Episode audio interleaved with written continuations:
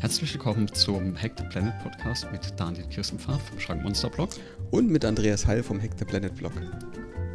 Und heute mit aktuellen Themen, zum Beispiel der alten Mailbox von Daniel und der Corona-Datenspenden-App vom äh, RKI. Und einen Alarm. Und einem Alarm, genau. So, der Alarm war nämlich, dass wir die Zeit äh, für den Jingle lang genug haben. Ah! Ja, und schon wieder ein Alarm. So, wunderbar. Ja, Daniel, jetzt haben wir es mal geschafft, in weniger als vier Wochen das ist zweite Aufnahme ja, zu machen. Ja, das ist wirklich sehr gut. Ich, die, die, Situation scheint sich ja doch ein bisschen, ich, man, man hört es immer so, wenn, oder liest es, wenn du twitterst, scheint sich ein bisschen mehr zu normalisieren. Genau, wir haben jetzt wieder dreimal die Woche zumindest einen halben Tag Kindergarten.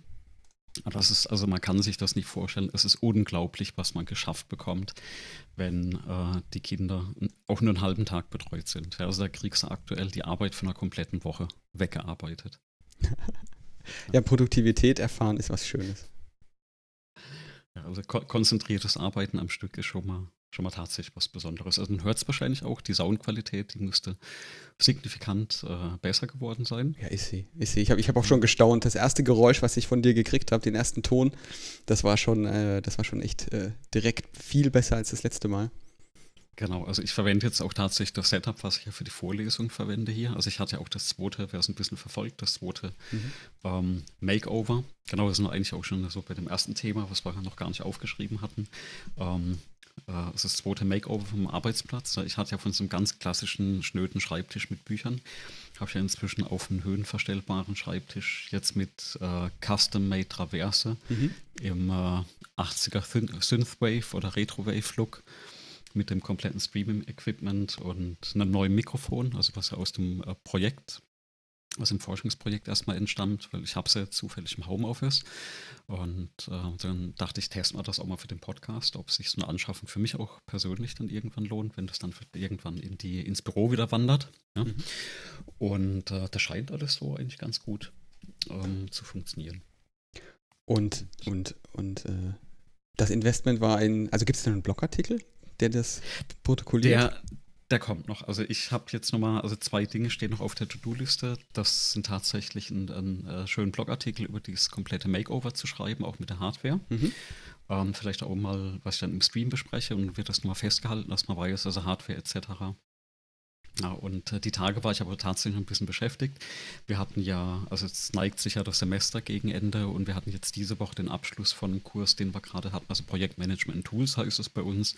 Da haben wir innerhalb von einer Woche äh, den Studierenden Scrum beigebracht. Also mit richtigen praktischen Übungen. Ne? Die mussten dann angefangen von der klassischen Anforderungsanalyse hin zu äh, äh Stories für Scrum, mussten die das wirklich mal praktisch alles machen. Übrigens mhm. haben wir dann eine Corona-Warn-App und eine, eine Datenspenden-App äh, designt. Ja, ja gleich das Thema.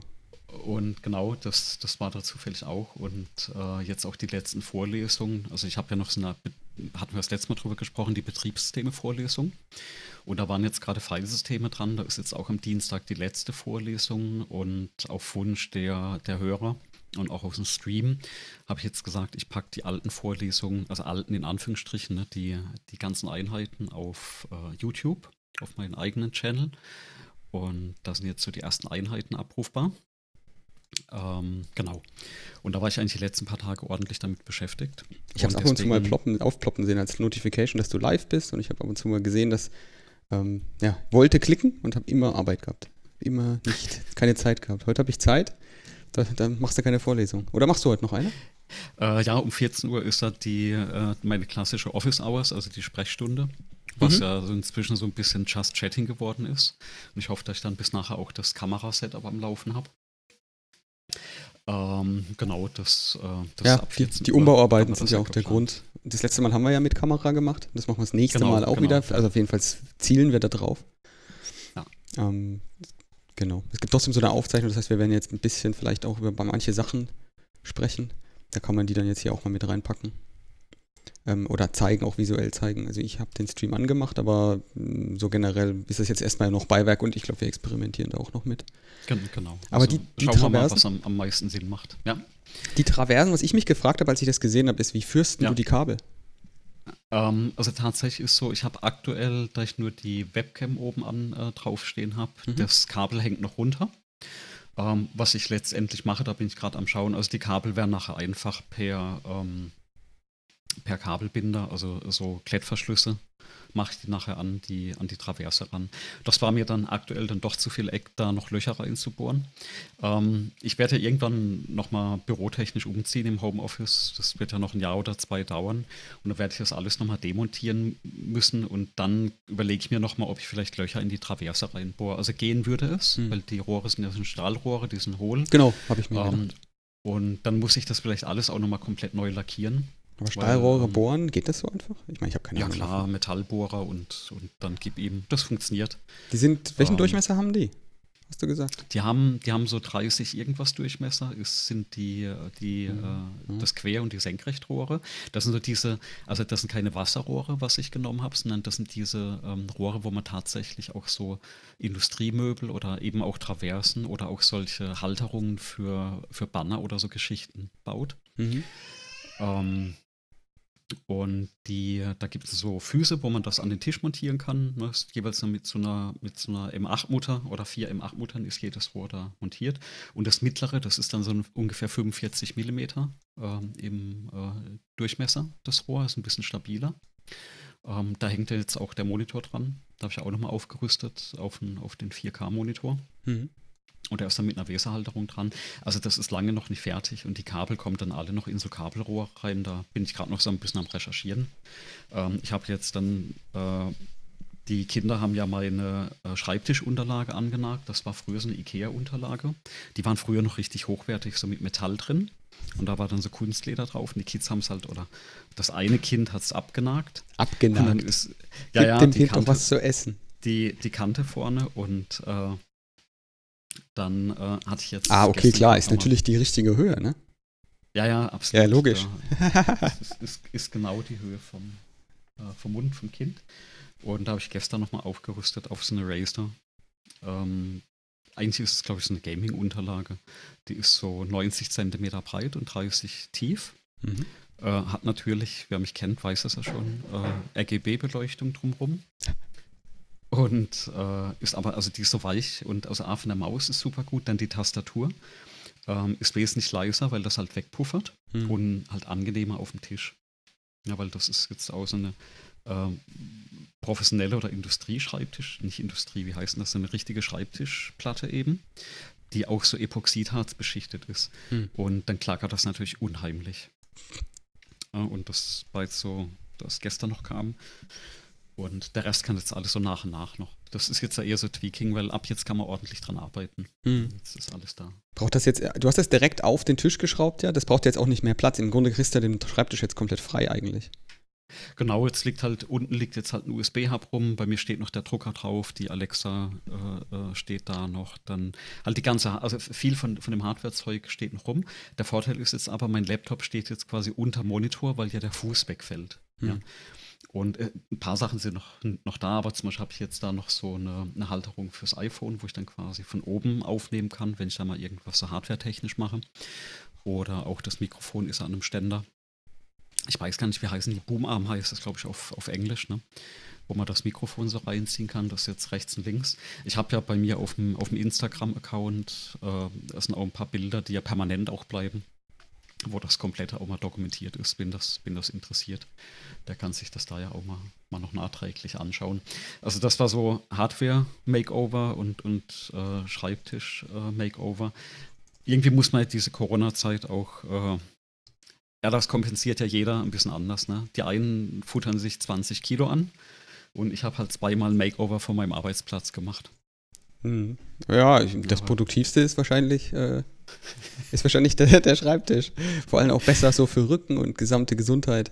Es sei denn, man schneidet sich dabei, das wäre bei mir die Gefahr. Sobald ich irgendwas Handwerkliches mache, ist Verletzungsgefahr groß. Kommen wir vielleicht, ja, vielleicht später noch zu. Da, da, da, da habe ich ja Glück, ne? Also das, das habe ich ja so halbwegs, äh, halbwegs drauf, ja. Ähm, nach dem ganzen Hausbaugedöns habe ich ja ganz viel gelernt, was das angeht. Und äh, Ja, einmal ein Haus gebaut, ja, also offensichtlich, scheint zu helfen. naja, das, das, das hilft absolut. Ne? Da, da, kann man sich auch beim zweiten Mal überlegen, was man alles selbst macht. Dann ist nicht mehr die Frage, ob man das kann, sondern äh, wie viel Zeit man da investiert. Und wenn du das alles mal gemacht hast, dann kannst du auch sehr gut abschätzen, ähm, dieses äh, Buy or Make. Ne? Also mache ich das selbst, weil ich plötzlich weiß, wie viel Zeit das kostet. Lasse ich es vielleicht doch von einem Profi machen, weil der es vielleicht in einem Bruchteil der Zeit hinbekommt. Ähm, das ist ja ganz oft, ne, auch in der IT, so diese Abschätzung, ob man was selbst macht oder machen lässt. Ja, aber damit, äh, damit habe ich so die letzten paar, sag ich mal, Abende immer verbracht, wenn der Nachwuchs im Bett war. Mhm. Ähm, ja, da lässt sich jetzt erstmal arbeiten und also ich bereite mich ja seelisch auch schon auf dieses Wintersemester vor. Viele Hochschulen haben ja schon angekündigt, sie machen das digital. Ähm, na, da, da bin ich mal gespannt, was, was kommt. Und ähm, ich habe, ich weiß gar nicht, ob man, äh, ob, ob, das, ob das reinpasst. Ich habe heute Morgen gerade eine Studie gelesen noch ähm, oder überflogen erstmal. Ich wollte mir die noch genau durchlesen. Im, äh, in Nature wurde die gerade veröffentlicht, dass wohl bei dieser, bei diesem ganzen Virus Corona-Gedöns, ja, anscheinend nach zwei bis drei Monaten die ähm, äh, was sind das, Antikörper nicht mehr nachweisbar sind. Mhm. Das will jetzt ja nicht, nichts heißen, ja, weil Antikörper ist ja nur so ein Teil von diesem Immunsystem. Aber ich muss mir jetzt mal genau nachlesen, ob das bedeutet, dass man da vielleicht die, wenn man krank war, die Immunität verliert. Und wenn das so nach zwei, drei Monaten schon ist, dann äh, das ist ja suboptimal, ne? Weil dann geht ja der, diese ganze Geschichte, bis wir einen Impfstoff haben. Ja, aber selbst wenn du einen Impfstoff, also hieße das dann was anderes? Keine Ahnung. Kenne ich mich nicht mit aus. Ja, dann, ja, also wie gesagt, ich bin, ich bin kein Biologe das, äh, oder Virologe. Das Beste, mit dem ich mich auskenne, sind Computerviren und das auch nur, wie man die am besten vermeidet. Ähm, ja, also bleibt spannend die Geschichte. Also innerlich rüste ich mich momentan und bereite mich auf so ein, nochmal ein Online-Semester vor. Weil dann, dann fällt es definitiv einfacher, wenn man doch Präsenz mit den Leuten was machen kann als äh, andersrum. Ne? Wenn du dich jetzt vorbereitest, alles auf, wir machen das On-Site später an der mhm. Hochschule und dann heißt plötzlich, nee, das Wintersemester ist nochmal digital. Ähm, also sagen wir so, ich bin aufs Schlimmste gefasst. Aber du hattest ja ohnehin gesagt, dass du da so eine Mische, Misch, Mischung machen willst, zukünftig auch, oder? Du willst ja. doch das nicht jetzt komplett dann wieder Präsenz machen. Nee, also ähm, es gibt manche Dinge, also gerade auch so Labore, die, also Labore im Sinne von, das sind bei uns da Praktika. Und die machen durchaus Sinn, ja. dass wir das ähm, vor Ort machen. Ne? Zum Beispiel, ich habe, auch was das Agile angeht, ähm, wir machen ja DevOps, wir machen äh, im Projektmanagement machen wir sehr viel von diesen agilen Methoden. Und ähm, da habe ich sehr viele Übungen, die kannst du aber, das sind Übungen, die machen nur Sinn, wenn du vor Ort bist. Ja, das fängt an mit, wir machen eine Übung mit Lego. Das kannst du virtuell nicht machen. Ne? Wir machen Übungen mit diesen Post-it-Zetteln, die du an die Wand klebst. Und das sind Erfahrungen, die musst du in Person machen. Ja, also das, äh, das ist als du, du kannst online keinen Kuchen backen. Ja, das ist eigentlich das ähm, Du kannst vielleicht ein Video machen, wie es geht, aber das nochmal in Person mit, mit einem Coaching zu erfahren, ist einfach was komplett anderes, als wenn dir das jemand halt in Video erzählt oder über auch nur, nur online erzählt oder über, was ich, ein, ein so die Tonspur erzählt. Aber so ein Online-Workshop könnte ich mir doch vorstellen, dass der doch funktioniert. Ich meine, jetzt nicht mit Hardware zusammenstecken und so, aber so grundsätzlich. Mm. Manche, manche Dinge ja. Aber also das ist jetzt mal so vielleicht eine. Na, der Aufwand, eine, den stelle ich mir viel größer vor, als das in so einem eine, Raum zu machen. Ich glaube, ja. Eine, eine, Erfahrung, also die, die wir jetzt gemacht haben, da habe ich auch schon ein bisschen Feedback von den Studenten eingesammelt. Ähm, Gerade wenn du was lernst also wir haben jetzt zum Beispiel ein richtig gutes Projekt äh, ähm, gemacht, wo die Studenten über das Semester was entwickeln. Und ja, sie können dich anchatten und sie können dich telefonieren, äh, antelefonieren und ja, wir machen Videokonferenzen. Aber es ist einfach nochmal anders, wenn die dich mittags in der Mensa treffen und schnell was fragen oder mal vorbeikommen und dir was zeigen. Das, das ist eine andere Unverbindlichkeit, als wenn du jetzt einen Termin für eine Telco ausmachst. Und selbst wenn wir jetzt Tools genutzt haben, wo ich gesagt habe, da könnt ihr mich immer anchatten, ähm, dieses, bis du es geschrieben hast, das ist einfach nochmal anders, als wenn du dich bei den Leuten, ne, die kommen mit ihrem Laptop, sagen, ich habe da das Problem, du erklärst denen das, du zeigst denen das, das ist nochmal was, was ganz anderes. Ähm, in der Lernphase ich glaube, wenn du das lange gemacht hast, also du hast ja auch schon viel online gearbeitet, remote gearbeitet, mhm. ähm, das ist nochmal anders, wenn du da eine gewisse Erfahrung, eine Routine drin hast, als wenn du da drin gar keine Erfahrung hast. Ja, das mhm. ist, ähm, also der Vergleich hinkt jetzt, aber ich stelle mir das schon ein bisschen vor, stell, stell dir mal einen Chirurgen vor, der operieren lernen soll. Klar kannst du das mit Roboter und Telemedizin machen, mm. aber ich, ich glaube, es ist nochmal eine andere Okay, Geschichte, kann ich nachvollziehen, wenn, ja. Ne, wenn du deine Finger da drin hast und irgendwas ertastest. Also, ne, Beispiel hinkt, aber ich glaube, das ist richtig bildlich, ähm, kann man sich vorstellen. Und ähm, das sind halt so diese praktischen Erfahrungen. Und der Mensch ist ja doch visuell und haptisch. Ähm, das gehört alles ein bisschen mit rein. Und äh, das fehlt dann doch und du merkst es auch bei dem, was rumkommt. Also die haben alle geackert und, und sehr viel gearbeitet, das hat man auch gesehen. Aber ah, du, du siehst einfach, wenn du mit jemandem sprichst, hat er es verstanden, hat er es nicht verstanden. Das kommt in einem Chat nicht rüber. Ne? Und wenn du die Leute jede, jede Woche quasi, ähm, also auch nicht über Videokonferenz? Nee, auch nicht über Videokonferenz. Mhm. Das ist dieses, ähm, dieses, diese Körpersprache. Ne? Also auch wenn du nur das Gesicht hast. Ähm, im, im, im, in der Telco kann dir jemand erzählen, was er gemacht hat. Auch in der Videokonferenz, was er gemacht hat. Das kann jetzt stimmen oder nicht stimmen. Ähm, wenn du Angesicht zu Angesicht mit deinem Team da stehst und was erzählst, ähm, es hat einen anderen Effekt. Es ist ganz, ich bin kein Psychologe, ich kann das ganz schwer beschreiben. Vielleicht kennt sich da der eine oder andere auch besser mit aus, der kann es in den Kommentaren mal hinterlassen. Aber es ist tatsächlich in Person äh, nochmal ganz anders. Aber auch diese ganze Hochschuldidaktik, die beschäftigt sich auch damit. Und trotzdem, wir machen die Umfrage, was die Studierenden gerne hätten an Online-Ressourcen. Und wir wollen, also um auf die ursprüngliche Frage zurückzukommen, wir wollen so einen Mischbetrieb äh, schon machen. Ähm, bei vielen Vorlesungen macht das Sinn. Deswegen, also ich hatte ja auch bei der Umfrage gefragt, Leute, wollt ihr die Betriebssystem-Vorlesung online? Die ist, also A, ist die Just in Time entstanden. Die ist qualitativ nicht so, wie ich mir das eigentlich final wünsche. Mhm. Dann war die online, ne? dann bist du mit den Medien, also mit dem Chat und so, nicht äh, am Anfang noch nicht so geübt gewesen. Und trotzdem habe ich gesagt, ich stelle die jetzt online, dann können die sich das oder wer da Interesse dran hat, äh, kann das anschauen, kann das ergänzen für irgendwas benutzen. Im Optimalfall bekomme ich noch konstruktives Feedback und kann das verbessern für die Zukunft. Und ähm, ich glaube, das macht so eine Mischung aus und das macht, ich glaube, das ist auch diese ganze Digitalisierung. Ja, also mhm. ähm, man muss den richtigen Grad rausfinden, wo macht es Sinn und, und was ist so richtig geil, digital und online, ja, und wo musst du vielleicht doch irgendwas machen, wo du mit, mit Menschen sprichst und ähm, ja, äh, äh, ja. Schauen wir mal, wo das, wo das Ganze äh, hinführt. Ich könnte mir vorstellen, dass eines der Sachen, die man da lernt, äh, auch als Studierender, ist, dass, dass, ähm, dass sich das lohnt, einfach mal was zu machen. Also das, was du gerade beschreibst, ist ja, obwohl es nicht perfekt war, obwohl du wusstest, es wird nicht perfekt sein, hast du einfach mal mhm. angefangen. Genau. Und ich glaube, das genau. unterscheidet viele erfolgreiche IT-Projekte oder auch in, ja, Ideen, die man hat, die, zwischen eine Idee haben und es dann tun. Da liegt nochmal eine große Welt. Und ich glaube, das ist, ähm, das ist eines der wichtigen Dinge, die ich gelernt habe im Leben. Ähm, dass es halt einen Unterschied macht zwischen eine Idee haben und die Idee umsetzen. Oder zumindest versuchen, sie umzusetzen. Und das ist ja jetzt auch in dem, in dem IT-Kontext extrem wichtig. Ich meine, wie oft hast du auch von ähm, bekannten Kollegen in so Unterhaltungen, über, also ich weiß nicht, ob du das selber hattest, ich habe mich häufig über, über Ideen unterhalten oder Sachen, die ich gerade gemacht habe.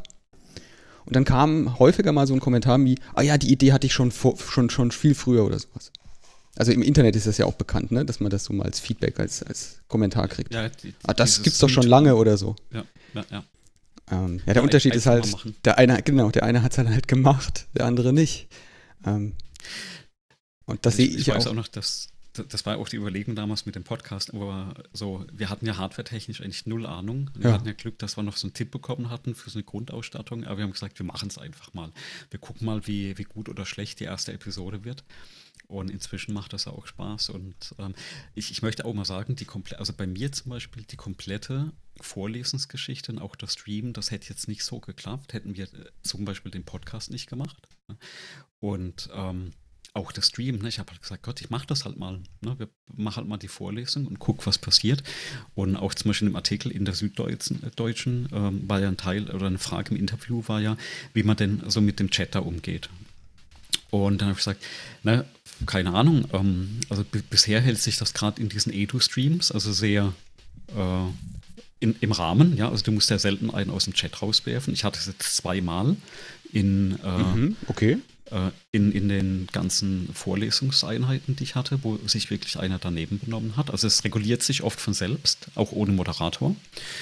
Und ähm, die andere Geschichte ist einfach, ähm, dass man muss das halt mal probieren und machen, ne? Und dann, dann kriegt man halt die Routine da ein bisschen raus und hat nicht immer geklappt. Ich habe jetzt auch gerade, wo ich die Videos gemacht habe, äh, also nachbearbeitet habe für, für das YouTube, habe ich gesehen, was da alles falsch ist. Und YouTube auch. Ne? Ich habe mir das so ewig lang gedacht, ah, soll ich das da online stellen und und und. Habe ich auch gedacht, komm, mach.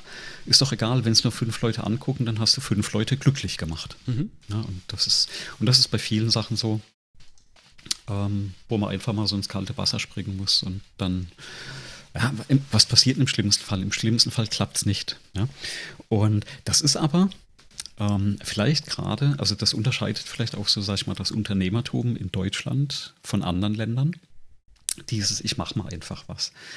Ähm, ich glaube, wenn du gerade mal die USA nimmst, ich meine, es ist auch von, der, von den Umständen her einfacher, da zum Beispiel an Geld zu kommen, ne, wenn mm. du mhm. sagst, ich habe da eine. Idee. Aber, aber dieses, ich mache mal einfach irgendwas. Das ja. wird da eher gemacht als hier. Ich glaube, hier ist die Mentalität, alles, was du machst, muss funktionieren, also 100 Prozent. Ne? Und Exakt, ich bin irgendwann genau, mal so. Ich ich, ne? und, und ich bin irgendwann mal so hingegangen und habe gesagt, okay, wenn ich 100 Dinge mache, dann müssen 51 klappen. Dann haben nämlich mehr Sachen geklappt als nicht geklappt. Ja, und das ist so, äh, ich glaube, mit der Mentalität machst du mehr, probierst mehr aus. Klar, hast auch mehr Fehlschläge, aber dann ist es auch nicht so schlimm. Ne? Ich kenne das auch noch aus der, sag ich mal, aus der Studienzeit, wo ich Kommilitonen hatte. Da hat immer alles klappen müssen. Ne? Das 100 Prozent musste perfekt sein. Und ich habe gesagt, oh, ich probiere halt. Und wenn es halt nicht klappt, dann Be ja. Bewerbungen ist das Gleiche. Ne? Schreibst halt mehr Bewerbungen. Also kleiner Tipp an alle. Ja, bewerbt euch nicht nur auf eine Stelle, sondern bewerbt euch auf mehrere Stellen ne? oder auf viele Stellen. Und ihr werdet dann plötzlich merken, ihr bekommt vielleicht sogar mehr Zusagen als Absagen. Ja? Also es muss ja nicht ja, jede Bewerbung eine Zusage sein. Also ja, da, ich glaube, dass, ähm, was ich vorhin meinte, dass das jetzt ähm, dieses, genau das, dieser, dieser Geist, dass du sagst, okay, jetzt, ähm, jetzt mache ich es halt mal, jetzt probiere ich es mal auch, aus, auch auf die Gefahr, dass das scheitert. Ähm, das ist, ist tatsächlich, ähm, der, ich glaube, der einzige Vorteil, den ich identifizieren würde zwischen dem, dem einfach der, der Mindset, der, der, der sich um das Scheitern dann dreht. In Deutschland ist das, wenn du scheiterst, ist sozusagen dein persönliches Scheitern. Ja, dann, dann brauchst du auch nicht nochmal probieren, egal was, weil mhm. du, du bist ja schon gescheitert. Du, du, bist ja ein gescheiterter Mensch. Also, also weißt du, was ich meine? Und das ist ja, bei, ja. wenn du, wenn du ein Unternehmen gründest, ist das oft so in Deutschland, dass das gesehen wird. Ähm, ja, hat ja einmal nicht geklappt, da wird schon seinen Grund haben, ne? Ich glaube, ähm. ist, ist ja in unserem Insolvenzgesetz ja irgendwie, oder wie das heißt, auch mit drin. Wenn du einmal so eine GmbH gegen die Wand gefahren hast, dann glaube ich, wirst du für zehn Jahre gesperrt. Also ich ne, kenne mich da nicht ganz genauso aus, aber da war irgendwas in der Richtung. Und äh, wenn du das mit anderen Ländern vergleichst, da kannst du quasi jeden Tag eine neue Firma aufmachen ähm, oder Unternehmung aufmachen und kannst halt viel mehr ausprobieren. Ja, das, also klar, der, der Schutz etc., auch für die äh, Partner und Kunden, äh, das macht ja alles Sinn. Aber ich glaube, da werden einfach viele Ideen erstmal im, äh, im Keim erstickt. Ähm, da sage ich aber, zum Glück muss ich mich dann nicht so viel auseinandersetzen mit. Ich bin Informatiker. Es gibt dann Spezialisten, zum Beispiel auch bei uns an der Hochschule, so mit Entrepreneurship, die sich damit wesentlich besser auskennen und das auch, sag ich mal, hauptberuflich machen. Hm. Ja, fünf Jahre Frist ist das, glaube ich. Fünf waren das, okay. Ja, da gibt es Riesenlisten davon. Ähm, ja, tatsächlich ist es auch im, im äh, tja, Risikokapitalbereich ist es auch so. Ich, also da auch aus eigener Erfahrung ist es bei ähm, amerikanischen Investoren eher so, dass, ähm, dass das als Vorteil gesehen wird, mhm. weil du ja schon weißt, wie es nicht geht. Genau. Da genau. musst du den Fehler nicht mehr machen. Und wenn dir das zugetraut wird, dass du in der Lage bist, einen Fehler nicht nochmal zu machen, dann ist das schon ein Vorteil für dich. Gibt ja auch ich, die Menschen, denen man zutraut, den Fehler nochmal zu machen, aber. Genau, ich weiß gar nicht, ob wir das im Podcast schon mal besprochen hatten, aber das war tatsächlich mal eine Erfahrung, die ich gemacht hatte in Palo Alto, wo ich auf einer Konferenz war. Da saß man in einem kleinen Café drin und äh, da saß nebendran, saßen so drei Leute, die, oder zwei waren das, glaube ich, und die haben so irgendwie ein bisschen geredet. Und also es ging da tatsächlich um 5 Millionen Dollar, das hat man rausgehört. Mhm. Und äh, die Idee oder so, um was es da ging, das haben wir so nicht wirklich verstanden gehabt. Ne? Es war auch äh, äh, also tiefstes Amerik Amerikanisch, was da gesprochen wurde. Aber was wir dann am Ende mitbekommen haben, wo dieser eine Typ gemeint hatte, sie kriegen das Geld. Ja, und der andere hat gefragt, warum? Und hat gemeint, na, ihr habt ja den Fehler schon mal gemacht, ihr werdet den kein zweites Mal machen. Ja. Und das haben die also an einem Kaffeetisch, ne, so, das war jetzt auch nicht irgendwie so mit, mit NDA und, und äh, die, ne, die haben da halt drüber gesprochen und das hast du mitbekommen und wir saßen daneben dran und uns damals echt die Kinnlade runtergefallen. Also ähm, äh, äh, was da ablief. Ne? Und so, also ganz klassisch dann so per Handschlag und, äh, und dann, ja, haben sie da äh, mit Kreditkarte bezahlt und sind da raus. also so wird das gemacht. Ja. So wird ja. das gemacht in Palo Alto. Siehst mal, wo sie sie hingeführt hat. Ja, äh, gestern ja, naja. Gut. Ja, also, magst du, magst also du mal im, äh, auf, der, auf, dem, auf unser gemeinsamen Tool hier da deine YouTube-Kanal damit reinpacken? Ich habe den nämlich gerade per Suche nicht gefunden. Wenn ich Prof A Heil eingebe, kommt nichts. Ja, den, tatsächlich ist das so. Ähm, das ist. Äh, das ist ein Graus, das ist ja wieder so ein YouTube-Scam. Mhm. Ähm, du brauchst ja, glaube ich, 100 Abonnenten, dass du eine Custom-URL bekommst. Bis dann, Ach, ist deine, bis dann ist deine äh, URL komplett geheim. Ähm, ich guck mal, ob also ich zufallsgeneriert so U, C, B, L, F, Q, H. Ja, sogar. So. Genau. UC, UC, das stimmt sogar. Ähm, Copy-Paste ist einfach rein. Mal, ja, ja. Einfach auf das Ding hier dann. Ach, du, du hattest den schon offen, ne? Aber, na? So, wir testen das hier gerade. Nee, du musst das erst da in das Fenster kopieren. Du hast das noch nicht überschrieben, meinen Copy-Paste. Ich habe dein Copy-Paste noch nicht nee, Ich habe vorhin noch schon also, was in die Zwischenablage, keine Ahnung, wie die das managen. Weil das sind ja dann, Linux, da hast du ja gleich mehrere äh, Zwischenablagen. Das ist ja einmal die von dem. naja. also für, für, für, für die, die das nicht sehen, also wir kämpfen da gerade mit einem mit einem VNC-Client, was eigentlich ganz cool ist. Aber ich muss jetzt in die Zwischenablage, da können wir mal drüber sprechen gleich direkt, ne? Ähm, also es gibt eine Zwischenablage, also der VNC-Client auf deinem Rechner äh, guckt sich ja, deine ja, Zwischenablage genau. an. Dann nimmt er die, ja, muss die über die Leitung schieben und muss sie in die Zwischenablage von dem VNC-Server auf der anderen Seite stopfen. Der muss es aus seiner Zwischenablage nehmen und in die richtige Zwischenablage, und das scheint er hier nicht hinzukriegen, in die das richtige Zwischenablage hin, ne? des, äh, des Linux reinzukopieren. Da scheint was kaputt zu sein. Deswegen aber dann such einfach mal da oben danach oder wie dann, das Ja, ich kenne jetzt die Keywords, nach denen ich äh, suchen muss. Ja, Andreas Heil gibst du ein. Betriebssysteme. Betriebssysteme, da ist, da, da, ist es nämlich. Und dann klicke ich mal da drauf und dann muss man auch äh, dann direkt auf den Channel kommen. Guck mal, 26 Subscriber, das heißt, ich brauche noch vier und. Das ähm, sind mehr als vom Hack the Planet Podcast. Na, ich habe halt den Vorteil, dass die Studenten da, da reinkommen. Sehr gut. So, genau. Genau, also, und da ist auch gleich hier äh, Elite, oder? Ist da auch ein Video von Elite Dangerous? Ja, ja, das war mal so eine Aufnahme, die ich gemacht hatte. Da hatten wir ganz am Anfang, glaube ich, mal drüber gesprochen. Das war vor, das ist schon, das war noch vor, bevor meine kleine Tochter geboren wurde. Vor zwei Jahren gab es mal diese ähm, Expedition nach Beagle Point. Das ist quasi, ähm, also wenn man das so kartografisch sieht, nördlich von der Galaxie, der, der am meisten außengelegenste Stern, den man anfliegen kann. Mhm. Und da hat so die Reise knapp ein halbes Jahr gedauert. Also jeden Abend so ein bis zwei Stunden. Ja, du hast erzählt, stimmt, ich erinnere mich. Grinding, genau. Und äh, ich bin immer noch auf dem Rückweg, weil mit den zwei Kindern und Corona habe ich dann nie genug Zeit gemacht. Aber äh, was wir damals gemacht hatten, ist tatsächlich so ein Must-Jump. Also da haben sich, was heißt ein, ein Must-Jump? Also haben sich so 10, 15 Leute irgendwo äh, getroffen und haben sich dann synchron abgesprochen, äh, um, um da in den Hyperraum zu springen. Genau, du lässt es gerade mal so abspielen. Ne? Ja, ich mache das mal für die, für und, die Leute, die äh, da auf ähm die da auf Twitch unterwegs sind, mache ich das mal in flüssig. Ja, ja. Genau. Äh, erzähl ruhig weiter. Ja, und äh, dann haben wir das, dann haben wir das damals mit aufgenommen. Und äh, das war, glaube ich, so auf dem halben Weg. Ne? Und ab dann hast du eigentlich nie, niemals mehr jemand als einen Online-Spieler gesehen. Ähm, das ist übrigens auch das Spannende an dieser Art von Simulation. Mhm.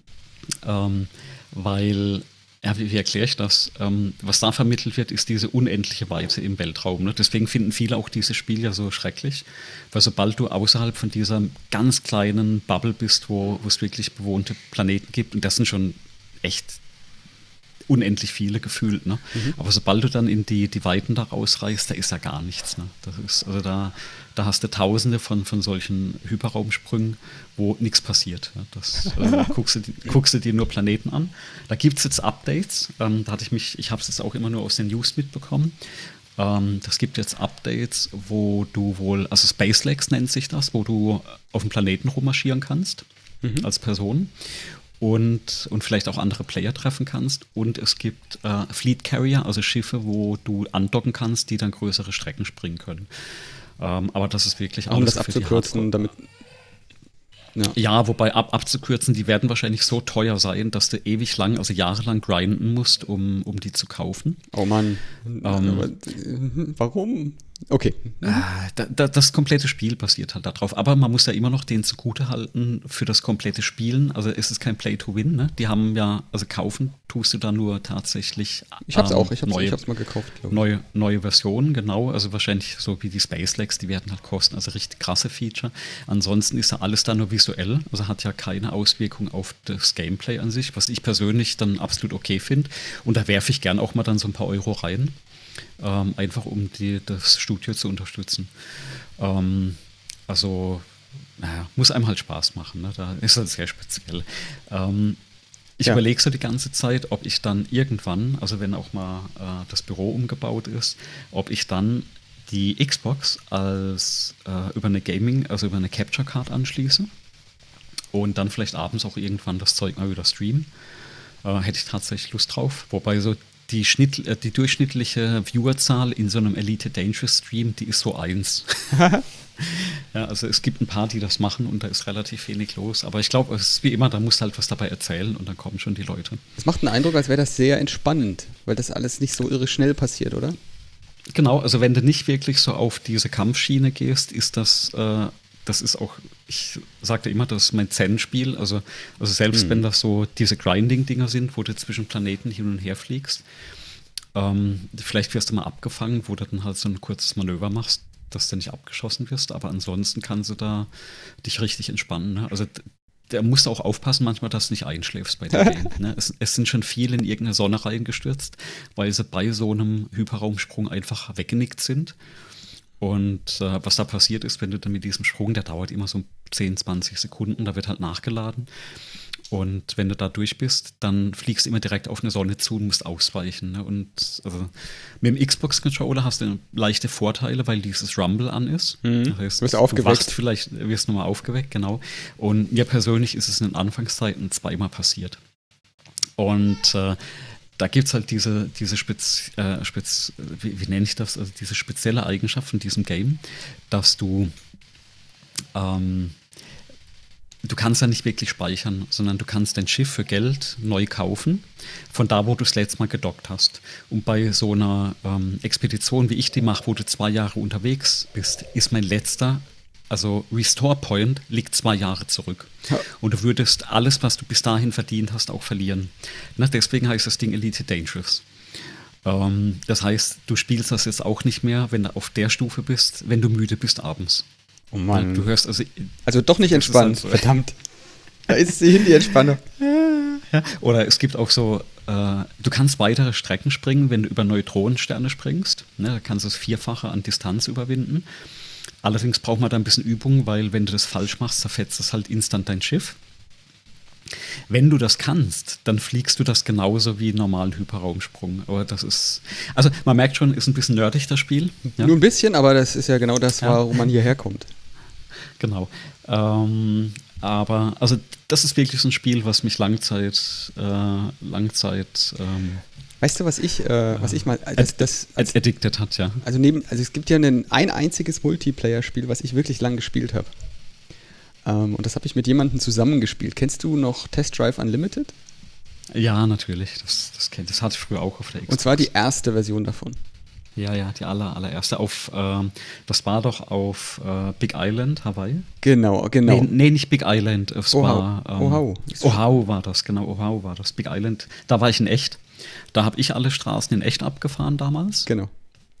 Und äh, deswegen fand ich damals, das war gerade ein Jahr vorher, und deswegen fand ich damals das Test Drive Unlimited so genial, weil du da wirklich auf, ich glaube, da haben wir doch auch mal ab und zu gezockt, ne? Genau, und, und ich habe das mit einem, ich habe das mit einem, äh, mit einem Kumpel über Internet gespielt.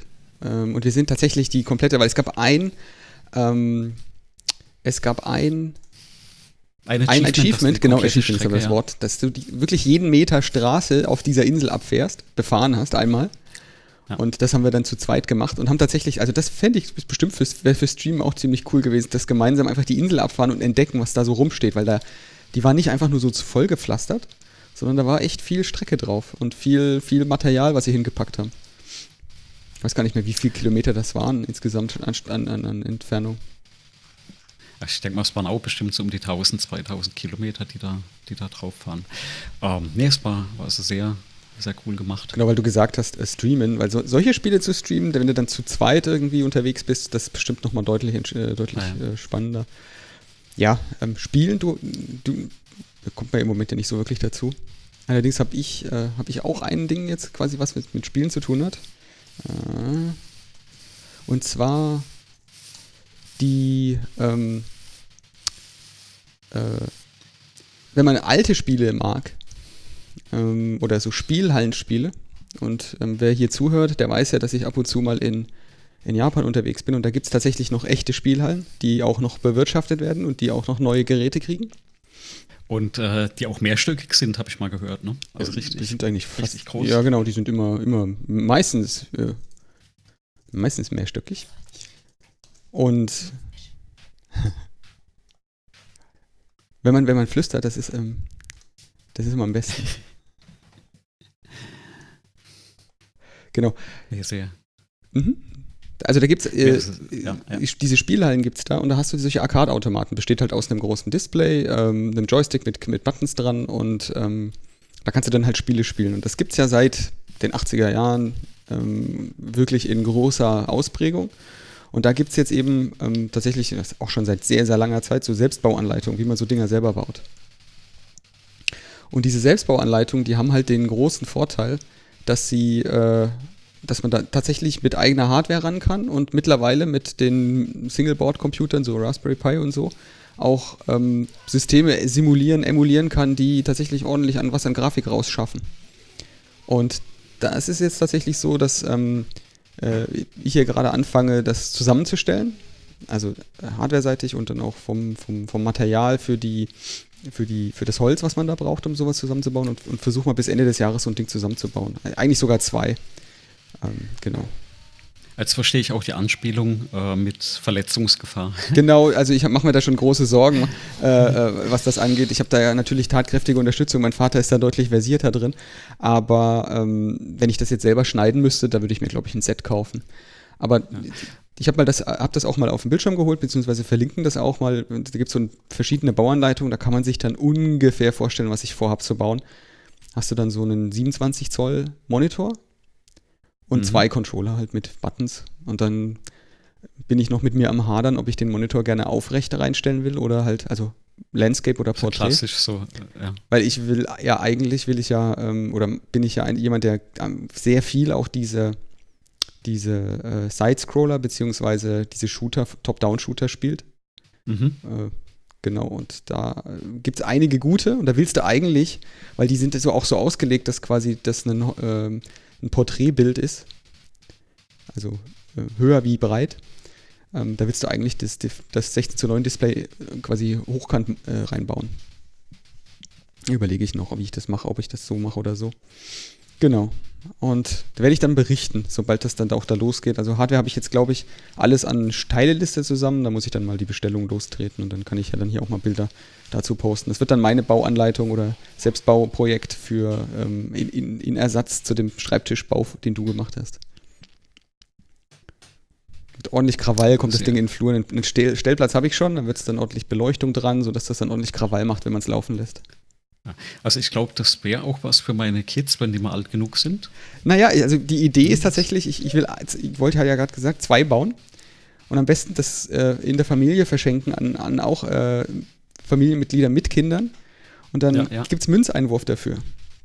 Spiel Münzeinwurf, ja. Spielen, äh, einmal, einmal Rasenmähen, äh, fünf Münzen. Ach ja, cool. Ja. Gibt es die, ich weiß, also Münzeinwurf, ist, ist da auch eine Anleitung dabei, wie man das baut? Also der, der, den Münzeinwurf gibt es fertig als Münzprüfer und da kommt dann einfach ah, okay. nur ein Signal ja, raus, ist, eine, ist eine, eine valide Münze oder nicht. Mhm, mhm, und dann, okay.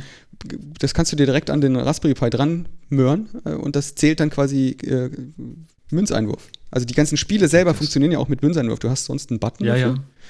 Und da wird das dann halt mit dem Münzeinwurf selber belegt. Der Münzeinwurf selber kostet 14 Euro oder 17 Euro so in der Größenordnung. Ist nicht wirklich, so ein Münzprüfer ist nicht wirklich teuer. Okay. Kannst auch selber Münzen nehmen, ja. also auch welche, die man nicht in der äh, freien Natur findet. Ähm, kannst selber anlernen bzw. einstellen. Okay. Genau. Ja, ist das eine coole Idee. Also behalte ich mir auf jeden Fall im Kopf, wenn die Kids größer sind, dann gibt's, ist das das nächste Bass. Da kann, dich, da kann dich dein Sohn endlich mal ordentlich äh, bei Street Fighter vermöbeln. Genau. Wenn du Genau, wenn du eh schon so die, die alten Sachen rausgekramt hast, du hast doch auch deine alte Mailbox rausgekramt. Da hattest du das letzte Mal geteasert, ne? Ja, tatsächlich. Sollen wir da, sollen wir da vielleicht mal erzählen? Also ich hatte ja früher auch, wie, wie hieß denn deine? Ich hatte ja auch eine damals. Äh. Da hatten wir uns noch gar nicht gekannt. Ja, ja, wir kannten uns da noch nicht. Also meine hieß MGN BBS, ist schon sehr, sehr alt, sehr, sehr lange ja. her gewesen und ich mache mal eine Mailbox-Liste auf von vor langer, langer Zeit. Äh, nehmen wir mal Human Readable FidoNet Nodelist. Äh. Na, die Suche mal starten 2, 4, 8 6601. Na. Na toll, die, die, die Notliste hat es natürlich nicht. Also es war eine Mailbox, die habe ich bei mir in meiner, in meiner Heimatstadt damals betrieben. Und habe dort sozusagen ähm, ja, einfach Software zum Download angeboten, selber probiert, einfach kurz geschaut, was kann man denn da eigentlich machen, warum macht man das und, und, und wie macht man das, ähm, welche Software braucht man dafür, ähm, welche Hardware braucht man dafür? Und wie muss das alles aussehen, wie, wie muss man das zusammenschalten. Und ich habe jetzt natürlich festgestellt, nachdem ich dieses Backup gefunden habe, davon habe ich ja das letzte Mal erzählt, das Backup äh, gefunden habe, habe ich ähm, äh, versucht, da alles rauszuziehen an Daten, was ich finden konnte in dem Backup. Und da war unter anderem die komplette Mailbox-Installation dabei und das Betriebssystem sogar, was, mit dem ich das laufen habe lassen. Das war damals OS2. Ähm, OS2, ähm, da würde ich dann einfach mal ein extra Video machen, habe ich mir jetzt überlegt, ähm, wo ich nur einfach das mal zeige, wie so ein OS2 eigentlich aussieht, das Betriebssystem selber und wie sich das alles zusammenschaltet. Kann man sich im Grunde so vorstellen, es gab ja ganz früher du kennst das, DOS. Dann gab es auf DOS draufgesetzt das Windows. Und es gab dann irgendwie parallel damals auch noch, ähm, in der Zeit jedenfalls auch noch, fing Linux gerade mit der Version 1 an. Also die waren noch 0, irgendwas, die Version, und dann gab es irgendwann die Version 1 von Linux, äh, vom Linux-Kern. Und in dem Zeitraum ungefähr dreht sich das. Ähm, und da gab es auch OS 2 und das hat die Dinge, die ich jetzt gerade so gesagt habe, so ein bisschen mit vereint. Also du hast ähm, das OS2 gehabt, das wurde von IBM hergestellt und das war im Gegensatz zu den Betriebssystemen, die man damals hatte, war das multitaskingfähig. Du konntest also mehrere Programme gleichzeitig laufen lassen und die liefen sogar gleichzeitig. Nicht so wie bei dem alten Windows, ähm, was damals aktuell war. Da liefen die Programme ja nicht wirklich gleichzeitig. Das ist ein guter Punkt eigentlich. Erklärst du eigentlich präemptives äh, und Timesliced Multitasking in deiner Betriebssystemvorlesung? Ähm, ja, haben wir drin. Die, ich glaube, die Einheit ist noch nicht online, aber das haben wir auf jeden Fall drin. Aber, okay, hast du schon gesagt, so, sozusagen. Also die, die richtige Vorlesung, da war das schon da. Genau, nur auf dem, ich habe nur gemeint, auf dem YouTube-Channel, da haben wir es noch nicht. Aber genau das Scheduling, wie das funktioniert und mhm. äh, Preemptive, Non-Preemptive kommt auf jeden Fall dran, ja, und war auch schon dran. Genau, und, und wenn man das mal erleben will, das kann ich dann ja dann auch mal zeigen in dem Video oder keine, keine Ahnung, wenn wir das zusammen oder das, wenn ich dir das zeigen kann. Das OS 2, das konnte präemptives Multitasking. Ähm, und das kooperative Multitasking, das war das, was, was, das Einzige, was mit Windows möglich war damals. Also du konntest halt zwei Programme starten und dann mussten die miteinander sich ausmachen und sich miteinander die Zeit teilen. Selbstständig. Und OS 2 war das so, da hat das Betriebssystem halt hart eingeteilt, wer wie viel Zeit kriegt. Und die Idee hier ist gewesen, da konnte man einen alten, einen wirklich, wirklich alten Computer Ähm, in dem Fall war das damals, was habe ich gehabt? Ein Pentium 75? Habe ich extra gekauft für, das, für diesen Zweck. Dann konnte man mehrere Programme gleichzeitig laufen lassen und in dem Fall dann mehrere DOS-Programme gleichzeitig. Und die Mailbox selber ist tatsächlich ein DOS-Programm. Und ähm, für die, die das im, im, im Stream sehen, beziehungsweise sich das Video nachher auch angucken, kann ich ja mal einfach das Video mal starten. Weil wir haben es jetzt versucht so zu starten. Beziehungsweise ich kann eigentlich, muss ich das Video gar nicht starten. Sondern ich kann direkt die, die DOS-Box theoretisch hier starten für mich. Ist übrigens die, also das Setup, was du erklärst, ist genau das Setup, was ich damals auch hatte. Mhm. Ähm, also, jetzt will ich gerade, ob das bei mir damals schon war, auch ein Pentium, das war nach dem 386er, genau, hatte ich ein Pentium damals, wo das drauf lief. Und dann das OS2 und eben das DOS da drauf, wo dann die Mailbox drin lief. Also ich suche meine, also ich habe leider auch, ähm, ähm, ich habe leider keine Backups mehr aus der Zeit, was mich total ärgert, weil ich war damals total in ASCII-Art drin. Mhm. Also ich habe richtig coole äh, ASCII-Art-Bilder damals für die Mailbox gehabt. Ja, ja, da ist sogar der ASCII-Art-Editor und so weiter, habe ich da alles mit drin. Ja. Und, ähm, und dann lief das auch eben auf einem, auf einem, OS, auf einem OS 2. Mhm. Äh, habe das abends immer angestöpselt, weil Telefonleitungen waren ja damals unendlich teuer. Ja, also es ist eine, eine spannende Geschichte. Ja, und also ich, ich weiß nicht, ob du den Stream jetzt mittlerweile siehst. Also was ich habe, ist halt diese DOS-Box. Das habe ich jetzt so konvertiert, also raus extrahiert aus meinem Backup, dass das tatsächlich in einer DOS-Box abgebildet ist. Und, ähm, und, und in der DOS-Box selber kann man jetzt halt einfach äh, ja, das Programm halt starten. Äh, und zwar heißt das Remote Access. Zack. Und wenn man das startet, wird man tatsächlich so, so begrüßt wie die Mailbox-Anrufer. Dann wird das funktioniert. Mhm. Du hast zu Hause gesessen, das war ja bei deiner Mailbox wahrscheinlich nicht anders. Die Menschen haben zu Hause gesessen und haben ihr ähm, haben ein Modem gehabt, das haben sie an die Telefonleitung angeschlossen, das Modem haben sie an den Rechner angeschlossen und dann haben sie äh, diese Nummer gewählt mit ihr, einem Terminal-Programm. Das Terminal-Programm, das hat dann einfach 80 mal 25 Zeichen, Standard-Textmode, Bildschirm dargestellt. Und wenn die da angerufen haben, ähm, hat mein Modem dann abgenommen und hat diese Software gestartet, die ich gerade gestartet habe, und hat das, was wir jetzt dann, da auf dem Bildschirm sehen würden, das hat das dann über die Leitung geschickt und quasi Zeichen für Zeichen auf dem Bildschirm aufgebaut. Man hatte da auf Deutsch wirklich nur Zeichen zur Verfügung, um irgendwas anzuzeigen. Genau, und dann hat man sich tatsächlich mit dem vollen Namen dann damals angemeldet, konnte sich entweder neu anmelden oder, oder konnte sich halt Benutzer erstellen. Und wenn ich das jetzt hier mal mache, Passwort, dann bist du immer gefragt worden, möchtest du nach Nachrichten suchen, weil das war nicht so wie heute, Internet, sondern da hat man die Nachrichten ja dort in solchen Mailboxen, deswegen hießen die Mailboxen, mhm. abgeholt und hat sozusagen, ähm, ja, wie, ja, die, alle Nachrichten wurden in dieser Mailbox geschrieben oder da abgeliefert, von dort aus verschickt an andere Mailboxen zu den Empfängern und die haben die dann auch in Mailboxen abgeholt. Da gab es dann auch Programme für, damit man sich gar nicht in die, in die Mailbox einloggen musste. Ähm, aber man hat prinzipiell das alles über diese Mailboxen oder diese Schnittstelle, Modem-Schnittstellen gemacht. Genau, gibt es denn neue Dateien? Es gibt sogar neue Dateien tatsächlich. Ähm, also man hat halt einfach tatsächlich sowohl E-Mail als auch Dateien ausgetauscht über diese Boxen damals. Ja. Genau, ja. Machen wir jetzt mal nicht weiter. So, dann hat man gesagt bekommen, auf welcher Leitung man sich eingeloggt hat. Und dann am Ende ist man im Hauptmenü gelandet. Und das Hauptmenü ist dann quasi auch wieder Textmodus. Tatsächlich mit den Cursor-Tasten konnte man jetzt hier einfach rumhüpfen und ich weiß nicht, hattest du auch einen Sysop-Chat? Äh, ja, ja, natürlich.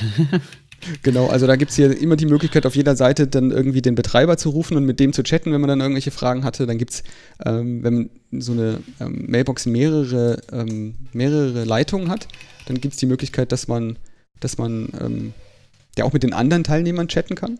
Das heißt, so einen Multi-User-Chat hat man da gehabt, alles ohne Internet wohlgemerkt. Jeder, jeder von diesen Nutzern hat sich zu dieser Mailbox per Telefon verbunden. Und damals gab es ja noch eine schöne Sache, die Netiquette. Also die gibt es ja immer noch, aber mhm. wo man sich auch dran gehalten hat. Ne? Also, ähm, ja, also wir können das, glaube ich, können wir mal unter äh, ähm, auch mal verlinken, die Netiquette. Ja. Unter äh, Wikipedia hat ja da auch einen schönen Artikel dazu. Also da ging es ja zum Beispiel darum, dass man auf Posts nicht direkt antwortet, sondern erstmal eine Nacht drüber schläft. Also da merkt man auch, wie, wie, wie, wie schnelllebig das heute geworden ist, ja. Also da war nichts mit, mit 10.000 Comments innerhalb von den ersten 30 Sekunden unter irgendeinem Eintrag oder so. Da war es eher wichtig, dass man äh, lange gewartet hat und dann was Freundliches und, und äh, Sinnvolles geschrieben hat. Mhm. Wird viel zu oft vergessen, glaube ich, heute. Ja, richtig. Also die Sache ist halt tatsächlich ähm, E-Mail oder e ja, E-Mail Nachrichten verschicken, Mail-Nachrichten verschicken, hieß ja nicht E-Mail. Das, das war noch ein bisschen ein, ein, ein etwas ja, handwerklicheres Geschick, weil du musstest ja überhaupt erstmal die Software in die Lage kriegen, das zu machen. Oder du hast es jetzt hier ähm, halt ähm, einfach auf der, auf der, ähm, ja, auf der Kommandozeile sozusagen in der Textbox gemacht. Gab ja dann damals, ne? Also Fidonet gab es ja, Usenet-Nachrichten gab es. Also ähm, da warst du immer stolz wie Bolle, wenn du eins der Sachen dann zum Laufen bekommen hattest. Es gab ja auch, also man muss sich das auch vorstellen, ne? also man hat ja unendlich lange rumprobieren müssen. Ähm, teilweise auch mit Leuten am Telefon, die einem dann Tipps gegeben haben, bis man sowas ins Laufen bekommen hatte. Ähm, bis, äh, bis sowas funktioniert hat. Und dann warst du erst in diesem Usenet drin und dann konntest du erst Fragen stellen, wo dir dann andere Leute wieder weitergeholfen haben. Also die, diese, diese Einstiegshürde ins Internet damals zu kommen, ne, die war ja gigantisch groß. Ja, das kann man sich, glaube ich, heute gar nicht vorstellen. Also angefangen von der Hardware. Ich weiß das noch, ne, den, das erste Modem gehabt und ähm, äh, das Telefon angesteckt. Und also A war ja dann immer die Angst, dass es dir, dich ein Vermögen kostet, sobald sich dieses Modem wo einwählt. Ja, richtig, was es und, ja getan dann, hat. Ja, genau. Und dann musstest du ja auch erstmal dieses Modem per Befehle ansteuern, dass es irgendwas macht. Und selbst diese Befehle, die standen, wenn du Glück hattest, in einem Handbuch drin oder du hast es aus irgendeiner Zeitschrift rausgehabt, aber das war dann unheimlich viel Experimentieren. Ich weiß noch ganz am Anfang, äh, also mein, äh, mein allererstes Modem, äh, was ich da rumprobiert hatte und ähm, dann gab es halt dieses schreckliche Geräusch. Also jeder, der das früher kennt, der. Bis heute noch so ein Connect, äh, äh, so ein Connect-Pfeifen. Äh, und, und, genau dieser Connect, also das hat sich ja genau wie so ein Nadeldrucker, glaube ich, in den Köpfen derer eingebrannt, die das auch benutzt haben früher. Mhm. Und äh, man war dann immer froh, wenn das nicht abgebrochen ist und wenn das sich wo eingewählt hatte. Ähm, das waren einfach noch echt ihre Zeiten. Ja, und wenn du jetzt überlegst, also tatsächlich auch Dateiübertragung, das war nicht so wie heute, du hast auf Download geklickt und dann kam das Zeug, sondern du musstest das aus einer Liste auswählen und dann hat dein Modem diese Datei übertragen. Und gleichzeitig hat das nichts anderes getan, sondern da wurde exklusiv für diesen Download die komplette Leitung verwendet, weil das ging ja auch nicht mit Megabit, sondern mit einem paar äh, Kilobit. Ja. Also paar tausend Bit pro Sekunde. Ja, Spiele gab es da auch, wie man sieht. Also das ist das Elite Dangerous, das äh, spannende Elite Dangerous äh, der damaligen Zeit ist einfach Tetris. Mhm. Wobei es gab damals auch schon Elite, das Original, das glaube ich ist aus von 84. Ähm, was eigentlich, glaube ich, ich ja, weiß gar nicht, ob es auf dem 64, C64 auch noch lief, mhm. aber auf dem Amiga gab es das definitiv und auf PC damals auch. Aber eben nicht online, sondern also es gab tatsächlich solche Dungeon-Spiele, wo man durch, durch, durch, durch Labyrinth und so weiter durchgefechtet hat, auch mit mehr, mehr Spielern. Das war dann aber wirklich alles Textmodus. Ne? Da hast du dann quasi ja, das Labyrinth in Form von Text dargestellt bekommen. Genau. Ja, und wenn du dann aufgelegt hast, dann war dann die Leitung zu und du hast dann aufgelegt tatsächlich. Ja. Zack, und dann sind wir wieder raus. Aber sehr schön, dass du da noch, äh, dass du da noch ein Backup gefunden hast. Ich habe nochmal durchgeschaut die Tage, ob ich irgendwas ganz Altes von mir habe, aber so aus den 80ern habe ich leider gar nichts mehr. Ähm, die Platten sind, oder was es damals an Platten gab, ist inzwischen verschütt gegangen. Mhm.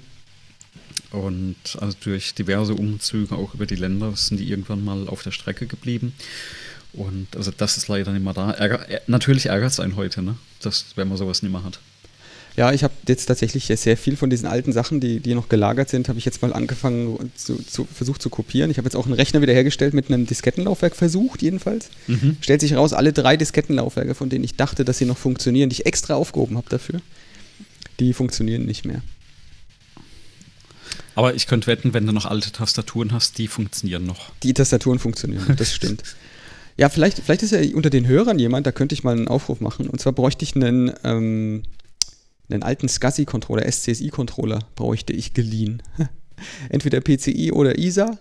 Ich brauche halt so ein, für mein DAT-Laufwerk. Ich habe zwar die DAT-Laufwerke und Bänder noch, ja, mit, auch mit äh, älteren Backups drauf. Aber ich habe die, ähm, habe auch die Software dafür. Ich habe auch den, den Rechner dafür sozusagen, wo das alles reinpasst. Ich habe bloß diese eine SCSI-Karte nicht. Die ist tatsächlich verschütt gegangen. Und ich sage jetzt extra Laien, weil ich habe geguckt, was die Dinger neu kosten. Die gibt's noch. Du kriegst noch ähm, alte PCI bzw. ISA äh, SCSI-Karten. Für 200 Euro. Früher, da, ja, ich überlege, aber Adaptec. gab das nicht? So diese Adaptec 2940. Ja, exakt. Da, siehst du, siehst du, das ne? kommt sofort wieder. Ja, ja, ja. Das, aber ich glaube, die, wo liegen die denn preislich Stand heute? Ich gucke gerade mal. Ich habe gerade was gefunden. 65 Euro, refurbished. Ah, doch, da gibt es ja welche. Die habe ich nicht gefunden das letzte Mal. 29, 40. Aber trotzdem mag ich. Du, ich frage auch mal im, im Stream später nach. Vielleicht hat ja jemand noch so ein Ding im Keller rumliegen und brauchst nicht. Man, manchmal hat ja jemand noch so einen alten Rechner rumstehen. Ich hatte ja meinen auch ewig lang, bevor der äh, auf, auf dem Recyclinghof gelandet ist. Ja. Ja, aber doch, ich erinnere mich sehr gut. Ich, ich kenne auch noch die meine ersten SCSI-Platten, die ich angeschlossen hatte. Naja, und ich habe tatsächlich das, meine, meine, meine Massen-Backups damals auf DAT-Bänder gemacht. Ja, okay. Ich habe noch ein ZIP-Laufwerk, wo ich das, wer die, wer die noch kennt, die 100 MB ZIP-Dinger. Da hatte ich damals viele Backups drauf. Die halten ja, also die ja, das ist krass. Ja, ja, klar, ne? Also magnetisch, ne? Also es war im Prinzip ja nur eine größere Diskette. Naja, die, die, die Diskette, die ich jetzt da gefunden hatte, ja genau so einen habe ich hier rumliegen, so ein Ding hier. Ja, ja. Die Disketten, die ich jetzt hier hatte, die Diskettenlaufwerke, da habe ich die eine Diskette reingesteckt in eins von denen und dann hast du direkt so Kratz und äh, ja, so hm, Schreddergeräusche vernommen. Das war nicht so toll. Genau. Ja, das, das schließt so das Thema äh, Mailbox ab. Ähm, mhm. Ist ja im Grunde eine ganze Menge, eine ganze Menge ja, ja, Geschichte. Für mich jedenfalls. Und für, für viele Benutzer auch. Es waren ja immerhin ein paar, paar tausend Benutzer mit in dieser Mailbox drin damals und die lief von, ich glaube, von 1994 bis 99 ungefähr. Da waren die letzten, letzten Zuckungen mhm. sozusagen. Also doch so ein paar Jahre waren das. Und äh, wollte jetzt einfach mal einen kleinen Einblick geben, wer das Video sieht, der hat das jetzt gesehen. Ansonsten werde ich vielleicht auch noch mal ein extra Video machen, wo ich dann auch mal OS 2 zeige. Hast du jemals OS 2 gesehen? OS 2, ja, ja, ich, ich hatte es ja am Laufen. Ich hatte ja meine Mailbox genau wie du auf OS 2 ah. in, einem, in, einer, in einer DOS-Box. Alles klar. Das äh, hatte ich ja vorhin gemeint. Also gleiches Setup, äh, was du beschrieben hattest.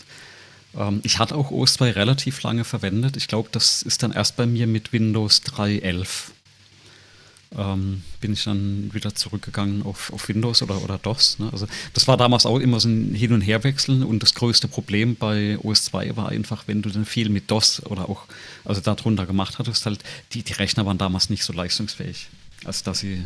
Ja, ich hatte, ich hatte ähm, sensationelle 64 Megabyte Arbeitsspeicher. Boah, Wahnsinn. Ja, das, ja, da habe ich die komplette. Da war, da war, ich lange nicht. Da habe ich vier das, Leitungen, äh, vier Mailbox-Leitungen mit drauf betrieben. ja, das ist ganz, also man kann sich das nicht vorstellen, aber diese Rechner waren tatsächlich nicht wirklich, äh, nicht wirklich leistungsfähig und gut ausgestattet verglichen mit dem, was heute ist, aber es gab halt nichts anderes. Ähm, genau. Also man muss sich das auch vorstellen, ne, meine erste Grafikkarte im 386er, die hatte ich extra nicht mit 512K, sondern mit einem MB gekauft. Also das muss man sich nochmal überlegen. Ne? Eine Grafikkarte, die ein Megabyte RAM hatte. Mhm. Megabyte. Ne? Wir sprechen ja nicht von Giga oder Terabyte, wir sprechen von Megabyte. Ja? Also, äh, und die hat einen stolzen Aufpreis gekostet von diesen, von, von diesen 512 äh, Byte. Das war übrigens auch die erste Platine, die ich gekauft hatte. Das war eine Speichererweiterung für meinen Amiga 500, um den auf einen Megabyte Speicher aufzurüsten. Ja, weil der 500 hieß ja aus bestimmten Gründen 500. Ja, ich habe den. aus welchen?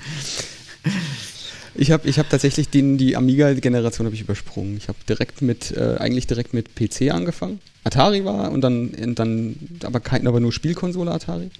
Und dann habe ich mit PC weitergemacht und OS 2 hatte ja, das, also das muss Windows 95 oder später gewesen sein, was du jetzt gemeint hast, mhm. weil mit dem du dann von OS 2 weggewechselt bist, weil OS 2 konnte ja tatsächlich ähm, Windows 3.1 vollständig ähm, parallel betreiben. Also du konntest ja quasi ja. Windows-Fenster haben, die mit 1 zu 1 mit benutzt wurden mit dem, ähm, mit dem OS 2 und mit dem DOS. Ja. Ähm, und das hieß dann WinOS 2. Ganz toller Name. Ja, genau. Windows und OS 2. Das waren ja auch quasi die ersten virtuellen Maschinen. Würde ich sagen. So, zumindest die ersten Virtualisierungen von Funktionen, die man da sich so denken konnte. Genau. Und dann habe ich jetzt vielleicht noch ein Thema, also zum Schluss, mhm. bevor wir jetzt, also ich, wir hüpfen jetzt gleich mal in das RKI-Thema, auf das du brennst. Ähm, und ich bin mal ganz gespannt, was, du, was wir da machen. Ähm, und zwar habe ich noch ein Ding gefunden, und zwar, ähm, ich habe ab und zu mal den Bedarf, ähm, einen macOS-Rechner aus dem Nichts zu haben, zusätzlich. Mhm. Ja, ja. Und da gibt es tatsächlich mittlerweile ähm, fertige Skripte, die auf Linux-Basis, auf KVM-Basis, die in, in einem QEMU einfach einen macOS installieren. Eine komplette virtuelle Maschine auf jedem x-beliebigen PC. Also gibt es keine PC, großen PC-Voraussetzungen, von denen ich jetzt gesehen hätte. Und dieser Skript, der ist so absurd simpel. Ich habe den gestartet, dann lädt er das Betriebssystem runter von Apple. Und das nächste, was du siehst, ist ein Boot, Boot wo du das Installationsprogramm reinbootest. In deinem Fenster. Mhm. Und das funktioniert sogar remote, weil da ist gleich VNC und alles mit eingebaut. Das heißt, du musst nicht mal an dem Server sein. Das heißt, wenn du den, wenn du den Root-Server irgendwo stehen hast, dann kannst du das da einfach drauf starten und dann läuft dann dein macOS auf dem Root-Server in der Ferne. Okay. Und das funktioniert das wirklich, wirklich, wirklich gut. Also der Rechner braucht zwar ordentlich äh, ja, mehr als ein Megabyte Arbeitsspeicher, aber wenn du das einmal startest, ähm, einfach zum Ausprobieren und, und damit man mal eine äh, ja, macOS Kompilierumgebung hat oder, wofür ich das jetzt benutzt habe tatsächlich, da läuft ja dann auch der iOS-Simulator äh, drin. Das ah, heißt, du kannst okay. einfach äh, mehrere iOS-Simulatoren in dieser virtuellen Maschine auf einem, auf einem Rechner äh, starten, die nicht, der nicht ein Mac ist. Und das funktioniert. Das funktioniert wirklich. Also wenn du äh, so Applikationen entwickelst oder auch so Cross-Compile-Setups machen willst, wo du übers Netz äh, dann mehrere Rechner an einem Projekt kompilieren lässt, das funktioniert alles auf diese Art und Weise ziemlich einfach. Videoschnitt würde ich damit jetzt nicht machen, weil es tatsächlich grafikseitig nicht so, nicht so prall. Hätte mhm. ich jetzt auch nicht mit gerechnet, aber tatsächlich rein funktional. Also auch zum Beispiel iMessages. Das funktioniert alles. Du kannst dich einfach bei iCloud anmelden, kannst, äh, kannst äh, iMessages laufen lassen auf deinem PC. Okay, das ist ja Genau. Und dann gibt es, wie gesagt, das ist ein simpler Skript, den startest du einfach und dann hast du mit, äh, nach wenigen Schritten quasi eine, eine, äh, eine virtuelle Festplatte mit einem macOS drauf. Und das ist, äh, ich sag mal, legal, also funktioniert das so ohne Probleme? Es funktioniert. Ähm, es benutzt die, die offiziellen Ressourcen von, ähm, von Apple. Was die halt mhm. gemacht haben, ist, die haben äh, ein eigenes System Firmware haben sie geschrieben, so eine EFI-Firmware, ah, okay. ja, ja. die dem, die dem macOS halt sagt, so du, du bist jetzt hier auf einem iMac.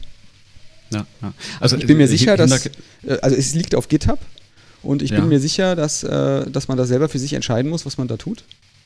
Genau, darauf wollte ich eigentlich raus, weil ähm, ich kenne tatsächlich äh, aus dem FF jetzt die Lizenzbestimmungen von macOS ja nicht. Ne?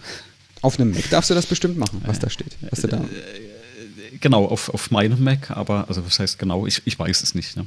Ich, ich wollte ja nur noch mal darauf hinweisen, bevor jetzt unsere Hörer dann losrennen und sich alle da Mac OS installieren und sagen, wir hätten es gesagt. Ja, also die Frage nein, ist die, Nein, die wir, wir haben nur auf die technische Machbarkeit hingewiesen, ja, was da momentan für krasse Sachen funktionieren. Ja. So ist es. Es geht und, um die technische Machbarkeit. Genau. Und ganz ehrlich, das ist nicht kein, also das ist kein macOS, das ist auch kein Mac. Das ersetzt den nicht. Das ist, ja, ja. also das würde mich sehr wundern, wenn da irgendjemand sich dran stöße, weil das also wirklich in dem Fall ähm, eigentlich nur eine Arbeitserleichterung für Entwickler ist, um parallel virtuelle Maschinen zu betreiben. Ist ja auch heute schon völlig okay. Du kannst ja auch ein macOS auf einem Mac in einer VM installieren. Und was anderes machen die da jetzt im Grunde auch nicht, nur dass sie es halt mit genau. KVM tun. Also da, ich, ich wollte nur noch mal die Kurve bekommen an der Stelle. nee, dann, dann passt das ja. Genau. Ja, also li liebe, liebe Leute, das war, war kein Aufruf, dass ihr jetzt da alle euch äh, das sieht. Und das erinnert mich gerade, es gibt ja viele Open, solche Open-Source-Spiele, die auf äh, Originalversionen der Spiele basieren, die aber erfordern, dass du zum Beispiel die originale CD besitzt, um die Ressourcen dann rein zu kopieren. Richtig. Ja, ich glaube, äh, Transport Tycoon gibt es so ein, also ein äh, weiß gar nicht. Äh, ja, aber so ist das hier auch. Also das, das, dieses Skript hat keinerlei ja. äh, Sachen von Apple dabei. Ja, ja. Du, okay. du selber ähm, musst das beibringen. Mhm. Und ich habe halt eine Installations-CD von, äh, beziehungsweise dieses Installationsarchiv von macOS. Naja, ah, okay. Und das musst du schon selber, das musst du schon selber dich sorgen, beziehungsweise du bist derjenige, der das runterlädt. Und da sollte man sich dann überlegen, in dem Fall, ich habe das Recht, das runterzuladen, ähm, weil ich mhm. das von einem Mac aus gemacht habe. Aber man muss sich halt überlegen, was man da tut. Das hast du schon recht. Mhm. Genau. So, jetzt äh, Corona. Erzähl, erzähl mal, was liegt dir auf dem Herzen? Ähm, du, also eigentlich ein spannendes, ich glaube, du, du, hast auch noch nicht so reingeschaut, aber wir hatten ganz am Anfang, es gab ja, oder vielleicht anders angefangen, ähm, seit zwei Tagen oder drei Tagen gibt es jetzt diese Corona äh, One-App. Ich weiß gar nicht, hast du die installiert? Bist du einer, der dies. Das ist diese Warn-App? Warn die, die Warn-App, genau. Also nee, dieses Contact Tracing auf, auf Bluetooth-Ebene. Ich habe die nicht installiert. Ähm, ja, kann ich, wenn, wenn dich interessiert, kann ich halt sagen, warum. Und, ähm, und vorab gab es da schon mal diese Datenspende-App vom RKI. Mhm. Und bei die, die, diese Datenspenden-App, die hat ja gar nichts damit zu tun, ob jetzt da Corona gefunden wird oder nicht. Es ging ja eher so um äh, Gesundheitsdaten großflächig flächig zu ermitteln. Und die wurde auch im Robert-Koch-Institut bereitgestellt. Und da ging es eben um diese Idee, dass man sowas wie eine Heatmap auf Landesebene oder Städteebene erstellen kann, ob man dann irgendwo Ausbrüche erkennen kann. Also das war so ein bisschen diese Idee hinter der App. Und ich habe damals auch einen Podcast gehört, wo äh, ein Sprecher oder ein Forscher vom RKI das äh, auch ein bisschen erzählt hat und erklärt hat. Und ich fand die Idee eigentlich ganz ganz interessant, also gerade wie man an solche Daten kommt, weil in der Wissenschaft fehlen ja oft solche Daten. Und da wurde auch einiges gesagt, wie toll die App doch sei, sei und äh, alles anonym und verschlüsselt und pipapo. Mhm. Und hatten auch gesagt, ich installiere mir das Ding mal und schaue mir das mal an. Und, ähm, und quasi in, in Windeseile hat man das ja auch beim CCC gemacht. Und natürlich mit viel mehr Ressourcen und Kenntnisse, als, als ich die jemals haben könnte, hat man das Ding auseinandergenommen. Und da gibt es, genau, du hast es schon offen. Und dann gab es eben auch so eine Blackbox äh, äh, Sicherheitsbetrachtung vom, äh, vom CCC bezüglich dieser App. Und da bin ich ja auf Deutsch gesagt wirklich mal aus den Latschen gefallen, was da äh, alles drinsteckt. Und ich habe mir auch jetzt überlegt, ob ich in eine meiner Vorlesungen, ich muss mal schauen, wo es reinpasst, dieses Dokument als Grundlage nehme, mhm. Um mal den Studenten, also gerade was die Softwareentwicklung angeht, zu zeigen, was für Pitfalls es eigentlich alles gibt ne, und was man denken muss. Ja. Weil die, die Dinge, die die der CCC herausgefunden hatte, die waren ja ähm, also schon massive Punkte, ne? also ähm, die da drin stehen. Ich bin jetzt mal so frei und scroll darunter. Wir müssen das auch gar nicht so durchgehen. Was mir zum Beispiel aber nur, äh, ah, du bist schon ganz unten, ähm, was mir nur mal so aufgefallen ist, das ist ja wirklich für technisch, für jemand technisch versiertes verständlich. Ne? Mhm. Und ähm, ich also, hatte es mal überflogen. Und ich dachte, lass uns doch mal über die technischen Aspekte da drin sprechen, was da passiert ist. Also ich glaube, wir sollten ähm, das jetzt nochmal genauer auseinandernehmen, was wir jetzt eigentlich ja, genau meinen, ja, weil genau. wir, wir, haben jetzt in, dem, in, dem, in, dem, in der Anbahnung zu dem Thema haben wir jetzt beide Apps, die es gibt, irgendwie zusammen genau, also wir gefühlt geworfen. Genau, wir meinen also nicht diese Warn-App, ja, die ist komplett eigene Baustelle. Also ähm, wir meinen die App, die vom RKI vor, wann war denn das? Ähm, steht das oben drin? Haben die ein Datum drin? Die im April mhm. ne, veröffentlicht wurde. Ne? So genau. Irgendwann also, im April gab es ja dann diese, und die hieß auch Corona-Datenspenden-App des RKIs. Genau, und die hatte ja zum Ziel, zum erklärten Ziel, dass jeder, das war die erste App, die es gab vom RKI selber, und die solltest du dir installieren können und dann solltest du Daten, die du ohnehin schon hast, zum Beispiel von solchen Fitness-Trackern, von was auch immer dein Telefon da gerade tut, Location-Informationen, alles Mögliche, die sollte man dann ähm, spenden können. Und wie das bei so einer Spende ist, eine Spende ist etwas Selbstloses, ja, man kriegt da nichts wieder, genau. man kriegt nichts für. So. Das ist jetzt für die, die Probleme mit dem Begriff Spende an der Stelle haben, weil man bekommt in der Tat genau nichts dafür. Also das ist rein, ähm, das macht man rein zur, zur Liebe des äh, RKI, des Robert-Koch-Instituts. Was die jetzt gemacht haben, ist, die haben, also ich reiß vielleicht mal mein, mein, meine Sicht darauf mhm. schon, die haben einfach eine App programmiert, die für Android und für iOS und die greift sich einfach alles, was du, oder anders. Die haben erstmal gar nicht selber programmiert, sondern haben ein Startup äh, mhm. sozusagen hergenommen und dieses Startup, Thrive, das ist bekannt dafür, dass es Interfaces, Schnittstellen zu solchen Fitnessdaten programmiert. Also deren Geschäftsmodell ist es, Schnittstellen zu programmieren und diese Daten sozusagen äh, zu kanalisieren, zu mappen, äh, sodass man die standardisiert zugreifen kann. Ja? Weil man kann sich ja vorstellen, auf einem Android-Telefon, da werden ähm, Pulswerte auch als Pulswerte abgespeichert, ja, aber eben vielleicht in einem anderen Datenformat, wie das in iOS gemacht wird. Und was machen die jetzt? Die nehmen jetzt diese verschiedenen äh, Formate und machen da ein einzeln verwertbares Format draus, nämlich Standardformat für Pulswerte oder sowas. Ja, so, also ganz, ganz global galaktisch erklärt. Und was die dann jetzt da tun, als ähm, Startup, als ja, profitorientiertes Unternehmen, ist, die verkaufen das. Die verkaufen sowohl diese Schnittstellen, die Wartung an den Schnittstellen, als auch die Daten, die dahinter sind. Da gibt es auch Geschäftsmodelle hinter. Und das RKI hat sich jetzt mit denen zusammengetan und hat die, deren App quasi geweitlabelt. Einfach die ganzen Schnittstellen genommen, in eine App verpackt. Und jetzt konnte man ähm, im Grunde großherzig wie man ist, diese App installieren, kostenlos, selbstverständlich, und konnte alle seine Daten abliefern. Und ich glaube, der Hauptpunkt, woran sich jetzt in dem Dokument Datenspendeanalyse die Welt stößt und auch der CCC ist ja, also das läuft so ab, die User Experience. Ich habe selber nicht installiert, sondern ich habe das jetzt die Information aus diesem Dokument. Es scheint so abzulaufen, mhm. dass man die installiert. Dann gibt man die ganzen Kontendaten von zum Beispiel seinem VFit-Konto oder, oder VThings-Konto oder wie die Dinge alle heißen, Google Health-Konto und, und Apple Health-Zugriff und ich weiß nicht was alles. Die übergibt man denen, der App. Die nimmt die und scheinbar nimmt die die auch mit. Und im Hintergrund gibt es dann Server, die diese Thrive-Leute da oder das RKI auch, keine Ahnung wer von beiden, das betreibt, der Betreiber dieser App betreibt, die dann mit Hilfe meiner Zugangsdaten diese Daten dann bei den Cloud-Diensten, zu denen ich die melde, ähm, sozusagen, ja, dort abholen. Regelmäßig. Also auch ohne, dass meine App bei mir läuft.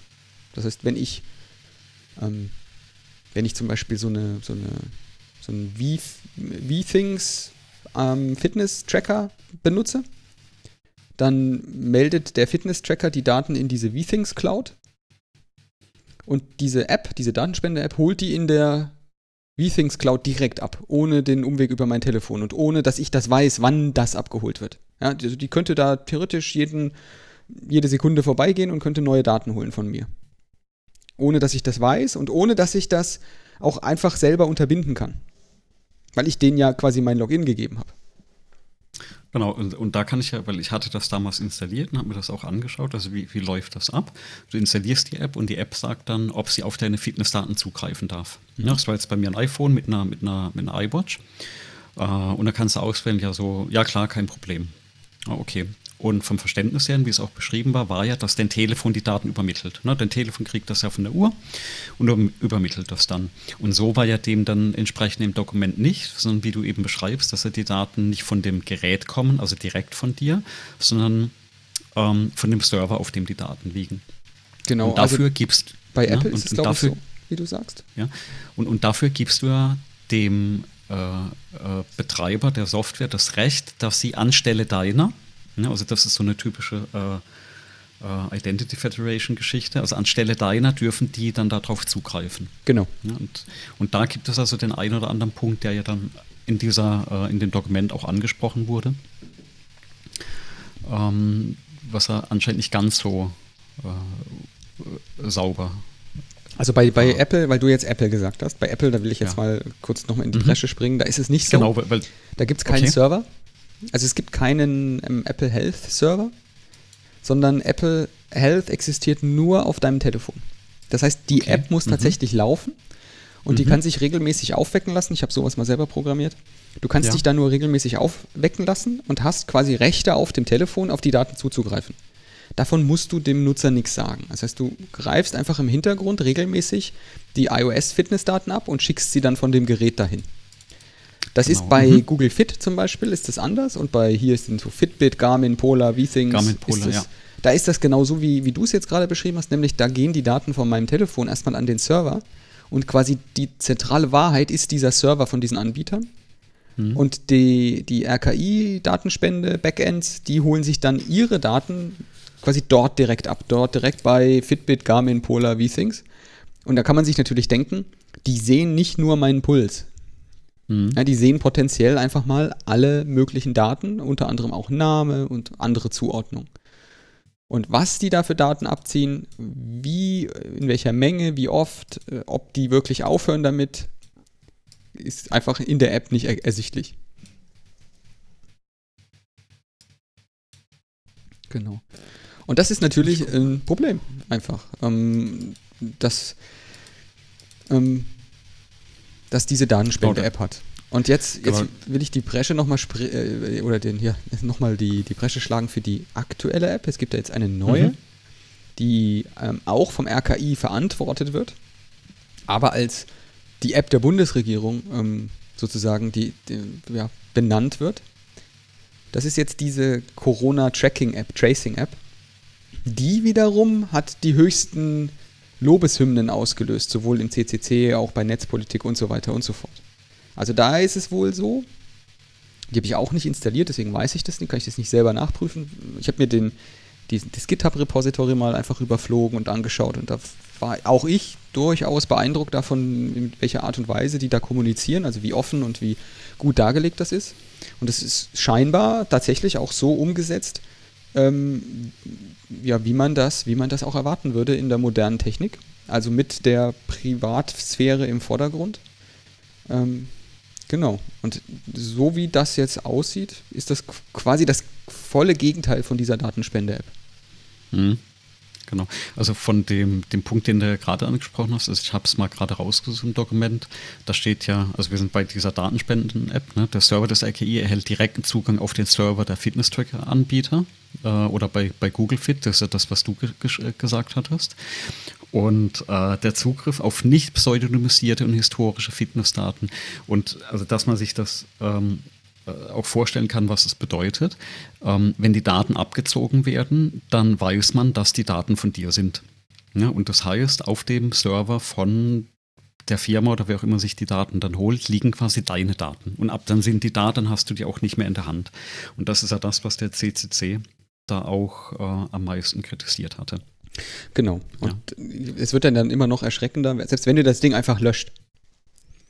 Wenn du das löscht, dann ist deine einzige Möglichkeit weg, wie du das wieder beenden kannst. Also von mhm. der, außer, auch von Seiten der App. Also ja. du kannst natürlich noch zu deinem Datenanbieter, was weiß ich, Google Fit gehen und kannst dann dort die, diese, diesen Account ändern und, und sperren, den du da benutzt für diese App, äh, beziehungsweise für diesen RKI-Server. Aber die App selber, also wenn du die einfach deinstallierst auf deinem Telefon, dann bedeutet das nicht, dass die Daten nicht mehr fließen. Mhm.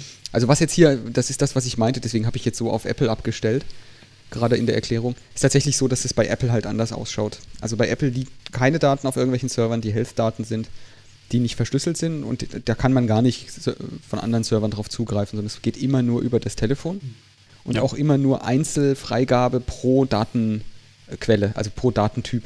Mhm. Also das heißt, du hast auch, auch maximal, also von den ähm von deinem Apple-Gerät auch maximal nur die Daten, die auf dem Gerät auch selbst liegen.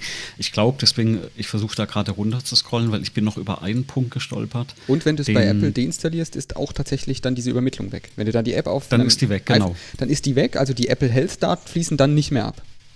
Das wollte ich damit sagen. Und Aber die, alle anderen dann schon, wenn du V-Things oder so benutzt. Den, den einen Punkt rauszufinden, wo es um das... Ähm, Revoken ging, beziehungsweise um das Renewen von dem Zugriffstoken. Also das eine. Ja, das machen die mit deinem Passwort. Das machen die selber. So habe ich das genau, verstanden. Genau, und, und ähm, da, da kann man mal kurz reinschauen. Also ich kann es nochmal grob erklären, was da passiert. Also äh, ein Punkt, was, was da noch drin ist, also der CCC hat es geschafft, bei diesem ähm, äh, eine Man-in-the-Middle-Attacke von dieser App auszuführen. Das heißt, in dem Moment, wenn du äh, auf Allow gedrückt hattest, also äh, dass du den, den Zugriff, äh, Zugriff, erteilst, bist du im Prinzip auf einer Webseite vom CCC rausgekommen. Mhm. Oder haben die da was eingeblendet? Ne? Das ist diese eine Geschichte, die sie hatten. Ähm, Und jetzt suche ich nochmal, war das der, war das der Teil?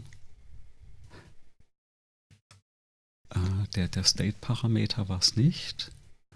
Ähm, also man kennt das da bestimmt. Also, ja, ist solange, such du mal, ich erkläre mal Man in the Middle-Attacke. Genau, ich suche mal, er, erklär mal die Man in the Middle-Attacke. Man in the Middle-Attacke, das genau. funktioniert, äh, sollte man sich so vorstellen, also man kommuni ich kommuniziere jetzt gerade mit dem Andreas. Und jetzt stelle man sich vor, zwischen uns ist ja das Internet und aktuell läuft diese Verbindung über eine verschlüsselte Verbindung. Jetzt stellen wir uns mal vor, ähm, mein also wir, wir beide verschlüsseln das mit, ja, deswegen heißt das Verschlüsselung, mit Schlüsseln. Und wenn ich jetzt nicht genau weiß, welchen Schlüssel der Andreas verwendet, dann ähm, muss ich ja quasi den nehmen, den ich jetzt gerade habe, den er mir sagt. Wenn jetzt jemand anderes zwischen uns steht, den ich nicht sehe, der mir einfach äh, einen anderen Schlüssel gibt, nämlich einen, den er selber bestimmt hat, dann ähm, kann der sich zwischen unsere Kommunikation dazwischen schalten das heißt, für den Andreas sieht das so aus, als spricht er direkt mit mir. Für mich sieht es so aus, als spreche ich direkt mit dem Andreas. Aber eigentlich sprechen wir über einen Dritten, einen Mann in der Mitte, ähm, äh, miteinander. Und der hat sozusagen ähm, ja, insgesamt vier Schlüssel. Ähm, ein Schlüssel, ähm, äh, zwei Schlüssel, also einen Sendeschlüssel, einen Empfangsschlüssel für die Kommunikation mit dem Andreas und das gleiche für mich. Ähm, und wir beide, ähm, der Andreas und ich, wir haben ja eben dann nur die Schlüssel mit diesem Mann in der, in der Mitte. Und wenn wir jetzt nicht prüfen, welche Schlüssel das jetzt alles sind, ob das wirklich der vom Andreas ist, dann wissen wir nicht, ob es nicht einen Mann in der Mitte geben könnte. Und das ist jetzt der Punkt, wo die, ähm, diese Datenspende-App reingefallen ist. In dem Moment, wo die sozusagen eine verschlüsselte Kommunikation aufbauen will, vertraut die einfach dem Schlüssel, der da quasi über die Leitung kommt. Die prüft den nicht nochmal mit, ne, mit einer ja, vertrauenswürdigen Quelle, ähm, ob dieser Schlüssel, den sie da präsentiert bekommt, ob das auch wirklich einer vom RKI ist oder ob das einfach irgendein erfundener Schlüssel ist. Und so war es dem CCC dann eben möglich, einen Schlüssel zu erfinden und dieser Applikation unterzujubeln, dieser Datenspende-App. Und man kann sich ja überlegen, warum ist das jetzt überhaupt blöd. Dieser Mann in der Mitte, der kann zwei Sachen. Der kann einmal mithören. Der kriegt die Daten ja unverschlüsselt. Ja, der hat eine verschlüsselte Kommunikation zwar mit dem Andreas jetzt stehen und mit mir, aber er in der Mitte packt ja die Daten jedes Mal wieder aus und verschlüsselt sie neu für den Andreas jeweils oder für mich jeweils. Mit anderen Schlüsseln. Und Ziel der Übung ist ja dann am Ende, das sind so Sachen, die sind übrigens, merke ich gerade, wirklich besser mit Bildern dargestellt, erklärt. Ähm, und, und der kann, wie gesagt, mitlesen zum allerersten Mal und er kann auch Daten verändern. Weil viele ähm, Übertragungsprotokolle vertrauen darauf, in dem Moment, wo eine Verschlüsselung stattfindet, ist das auch eine Integritätsprüfung dabei. Also verwenden sozusagen den verschlüsselten Zustand als Qualitätskriterium, das ist jetzt eine unveränderte Über Datenübertragung. Weil wenn man da an, der Daten, an den Daten was verändern würde auf dem Transportweg, dann würde die Verschlüsselung ja sozusagen Alarm schlagen, mathematisch, würde dann eben nicht mehr entschlüsseln können. Und weil dieses funktioniert, setzen viele Apps auch einfach voraus, das ist quasi ihr Integritätsschutz, ihr Daten, äh, ja, Datensicherung, dass, das, dass die Daten auch eben auf dem Transportweg fehlerfrei übertragen wurden. Und wenn so ein Mann in der Mitte es schafft, diese Schlüsselaustausch-Limbo ähm, zu machen, dann äh, kann er auch die Daten verändern, ohne dass beide Parteien das merken werden. Es ist zum Beispiel bei Passwortdiebstählen äh, oder ähm, bei, wenn man jetzt Banküberweisungen zum Beispiel macht, ist das auch besonders gefährlich, weil da üblicherweise ähm, welche Zahlen werden da verändert? Da wird dann die Empfänger, Bankleitzahl und Kontonummer verändert und der Betrag. Und man denkt, man hat jetzt eine 10-Euro-Überweisung getätigt an ähm, die Oma Erna und in Wirklichkeit hat der, ähm, ja, der Scammer in Weiß der Teufel wo, ähm, hat in Schwaben wahrscheinlich, nee, keine Ahnung, hat, äh, hat das Geld, hat einen viel höheren Betrag als 10 Euro, 1000 Euro bekommen und man kann das dann halt nicht sehen, weil bei der Bank kommt dann halt mhm. wirklich glaubwürdig an, ja, das ist schon okay, mit sogar dem Token, weil das muss ja stimmen, wir haben es ja verschlüsselt übertragen. Also die Lehre aus der Sache ist, es reicht halt nicht, eine verschlüsselte Verbindung aufzubauen, man muss auch noch prüfen, ob die Schlüssel passen. ob, die, ob das die richtigen sind, ob die die richtigen Markierungen haben, ob die vom richtigen Hersteller sind und so weiter. Genau. Ich habe übrigens jetzt den tatsächlichen Punkt gefunden, das war 352, vertrauliche Daten im Cache. Und äh, das fand ich noch bemerkenswert, weil da denkt man, glaube ich, gar nicht dran. Äh, was auch oft Entwickler dann vergessen. Und zwar geht es im Prinzip darum, dass bei der, Authent bei der Authentifizierung an den Servern ähm, kannst du ein Parameter, jeder kennt das von Cookies bei Webseiten, wo du im Prinzip angibst, wie lange du angemeldet bleiben möchtest. Ja? Mhm. Also meldest dich bei einer Webseite an, machst so ein Häkchen und sagst, ich möchte angemeldet bleiben. Und das merkt sich eben der, der Browser dann in einem, in, einem, äh, in einem Cookie, was du da eingestellt hattest. Ähm, und da ist es eben so äh, bei dieser App gewesen, dass sie bei dieser Authentifizierung ähm, den, den State-Parameter ähm, so setzt, dass der nicht abläuft. Das heißt, wenn du auf deinem Telefon einmal angemeldet warst, dann bleibst du angemeldet und das bleibt gültig. Und wenn dann ähm, du zum Beispiel dein Telefon verlierst, ich glaube, die hatten das in einem schönen Satz auch nochmal dann ähm, genau, ein Angreifer mit direktem Zugang zum Smartphone des Datenspenders. Ja, beispielsweise nach dem äh, Diebstahl oder Verlust kann mit äh, diesen Session-Cookies auf das Google-Konto des Anwenders zugreifen. Und zwar dauerhaft, da beim Login die Option angemeldet bleiben vorausgewählt ist. Mhm. Ja, und, und da gibt es eben Möglichkeit, dass man sagt, nach einem bestimmten Zeitraum muss sowas renewed werden. Also ich, man kennt das. Das, das ist so der, ähm, eine Geschichte, die viele Anwender durchaus nervt, ne? weil Security geht ja immer auch mit so einem gewissen äh, äh, Nervheitsfaktor mit ein. Wenn du zum Beispiel sagst, du möchtest angemeldet bleiben und aus irgendeinem Grund ist nach 30 Tagen, musst du dich wieder neu authentifizieren. Also Passwort oder bei einer Zwei-Faktor-Authentifizierung musst du den zweiten Faktor noch eingeben.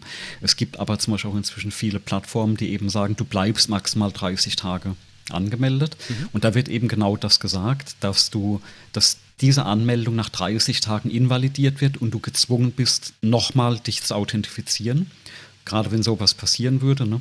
Mhm. Ähm, dass du eben dein Passwort nochmal eingeben musst nach einer gewissen Zeit. Ähm, das ist also die Alternative zu, du musst dein Passwort ändern. Ja?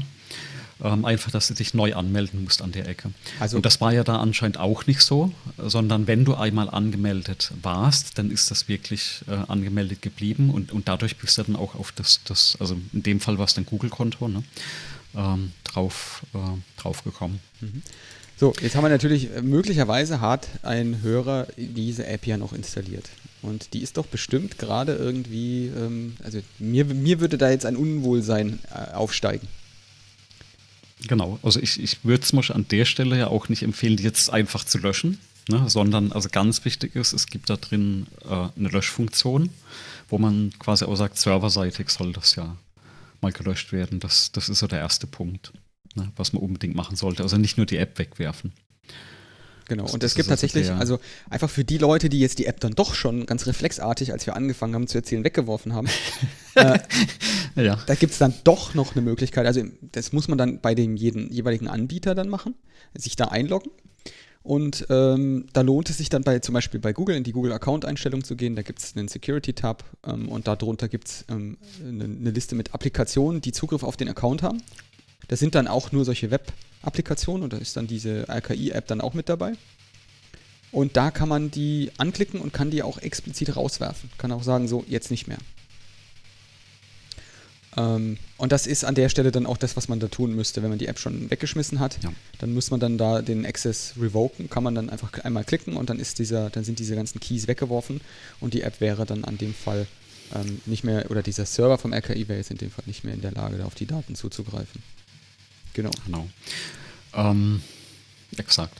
Also an sich, ne, also das soll jetzt auch kein Bashing auf dem, äh, auf dem RKI oder dieser App oder der Entwicklung an sich sein, sondern es ist halt ein unheimlich schöner Use Case, wo man mal sieht, was alles bei so einer App-Entwicklung schiefgehen kann. Ne? Und, und das ist eine App, die ja tatsächlich im, sag ich mal, im Fokus stand, auch in der Öffentlichkeit.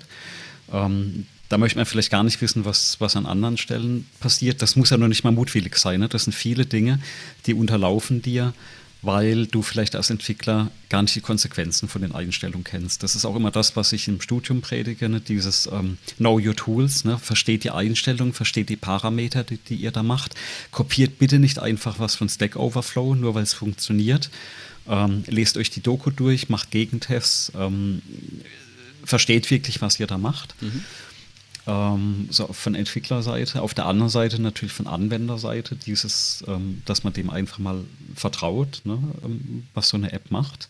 Und ja, wir installieren ja alle wahrscheinlich Dinge, äh, äh, die man dann kurz danach bereut. Äh, weil nicht jeder geht dann immer hin und setzt sich eine virtuelle Maschine auf, um sowas äh, zu machen. Da können wir übrigens auch mal durchsprechen, wie das unter Windows geht, weil du kannst ja bestimmte Dinge in Windows in einem Sandbox-Modus installieren, um mhm. zu gucken, was das erstmal macht. Ja, das würde mich auch ähm, mal interessieren, weil ich weiß das ne, tatsächlich auch nicht. Genau, ich, ich würde das mal vorbereiten und, und, und durchtesten und dann, dann, kann man das vielleicht auch mal durchsprechen. Ähm, aber ich finde es wirklich ein, ein, eine sehr schöne äh, ähm, also Case Study im Prinzip, wenn man sich das mal anschauen möchte, was da so passieren kann. Und ähm, es, es, zeigt halt die, diese ganzen Lücken, die, die es ergeben kann. Und ich finde auch dieses Dokument vom RKI, obwohl diese Punkte, die aufgeschrieben sind, immer sehr technisch, detailliert auch beschrieben sind. Mhm. Ich finde diese Hinweise, die es gibt, die sind nochmal sehr gut zusammengefasst, auch für jemanden, der technisch da nicht so drin steckt. Also das Dokument kann man sich durchaus durchlesen. Und ich war wirklich positiv überrascht, wie schnell die das auch rausgebracht hatten ne, an der Stelle. Ja. Du hattest gerade, ich habe gerade noch gesehen, du hattest die Webseite von Bruce Schneier noch auf. Ja. Ähm, ja, genau. Ah, also, wo es um die. Ich hatte ja, ich hatte ja vorhin äh, erwähnt, dass ich die App nicht installiert habe. Ähm, diese ja. Tracing, Contract Tracing App. Und ähm, ähm, tatsächlich, äh, das hat ja auch Gründe. Und der Grund, den ich dahinter habe, ist einfach, dass die, ähm, dass ich die Wirksamkeit einfach in Frage stelle. Nicht der App. Ich finde die App tatsächlich auch offensichtlich von dem, was ich weiß und was ich auch im Quelltext mir angeschaut habe, tatsächlich sehr, sehr gut umgesetzt. Und auch Privatsphäre im Vordergrund, habe ich ja vorhin schon gesagt. Aber ähm, ich bin mir nicht klar, was denn dann passiert, wenn man da irgendeine Anzeige hat. Okay. Also was soll, das, denn, da was soll denn dann passieren?